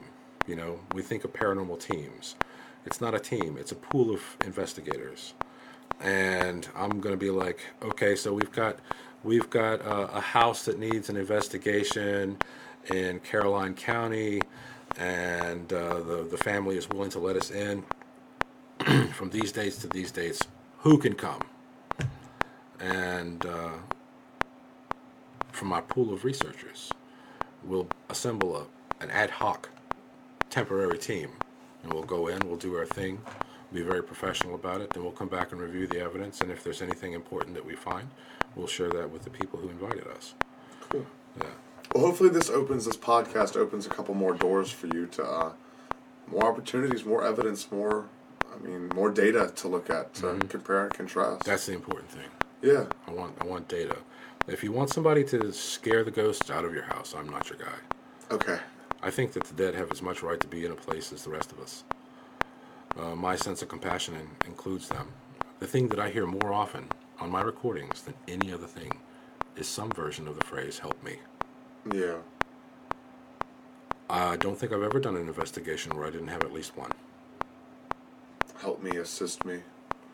Help me to do this. Help me to get out. Help me to leave. Um, please help me. Can you help me? Are you a doctor? I've heard things like that before. But uh, the dead, the thing that they ask for more than anything else is some kind of help. Yeah. Maybe they're not trying to. You know, maybe certain people are not trying to scare. They're just confused. I don't- I think- fum- fumbling around. 99 times out of 100, the ghost is not interested in scaring you. He doesn't get anything from it. Yeah. But um, yeah, so if you want to get somebody, if you want to get the ghost out of your house, you need to talk to other people. I will come and tell you what you have in your house, if there is something in your house. But uh, cleansing, that's what they call it. That's not my that's not my business. Gotcha. And then, last thing, ghost tours. You have you have tours that you offer too, don't you? Used to. okay. Um, my partner in that ran an antique store out of the building that we took the people on, and she sort of is in a semi-retired phase right now. She Yeah. didn't want to do it full time anymore, and the rent at the place was so high that unless you were doing antiquing full time, you couldn't afford the rent. Right. So we've lost the uh, opportunity to investigate there. Oh man. Well, it was uh, going to happen sooner or later. Right. Right. And changes the universal law of life. Yeah. But there's no shortage of places around here to uh, to investigate. Yeah. No that's for shortage sure. of ghosts. Yeah, that's for sure. And now we'll now we've got a bunch more eyes on you, and uh, can help open some doors for you. Um, that's another thing too. I'm sure it's hard for, or can be hard for an investigator because unless I know you, why should I trust you in my home? I'm sure people can be shaking that way. So it's good to give you this two hour long. Uh, discussion to just display your demeanor Yeah. um, and your mannerisms and display that you're uh, a trustworthy guy. I'm in it for legit reasons. Yeah, I can see that. I'm not casing your house to steal your TV. I've got a Yeah. TV. Yeah. Got everything I need. You probably don't even watch it that much either. I discontinued my cable like two years ago. Smart. I, I watch a DVD now and then. Yeah. But um, yeah, so I'm think of me as a scientist, not a showman. I'm not going to exploit you. If you have a problem in your house, I'm not going to put your name out there and uh, or drag other people into it. It's not going to become like the haunting in Connecticut, where anybody who lives in that house has to build a fence around it to keep uh, to keep all the paranormal investigators out. Right. Discreet on the level.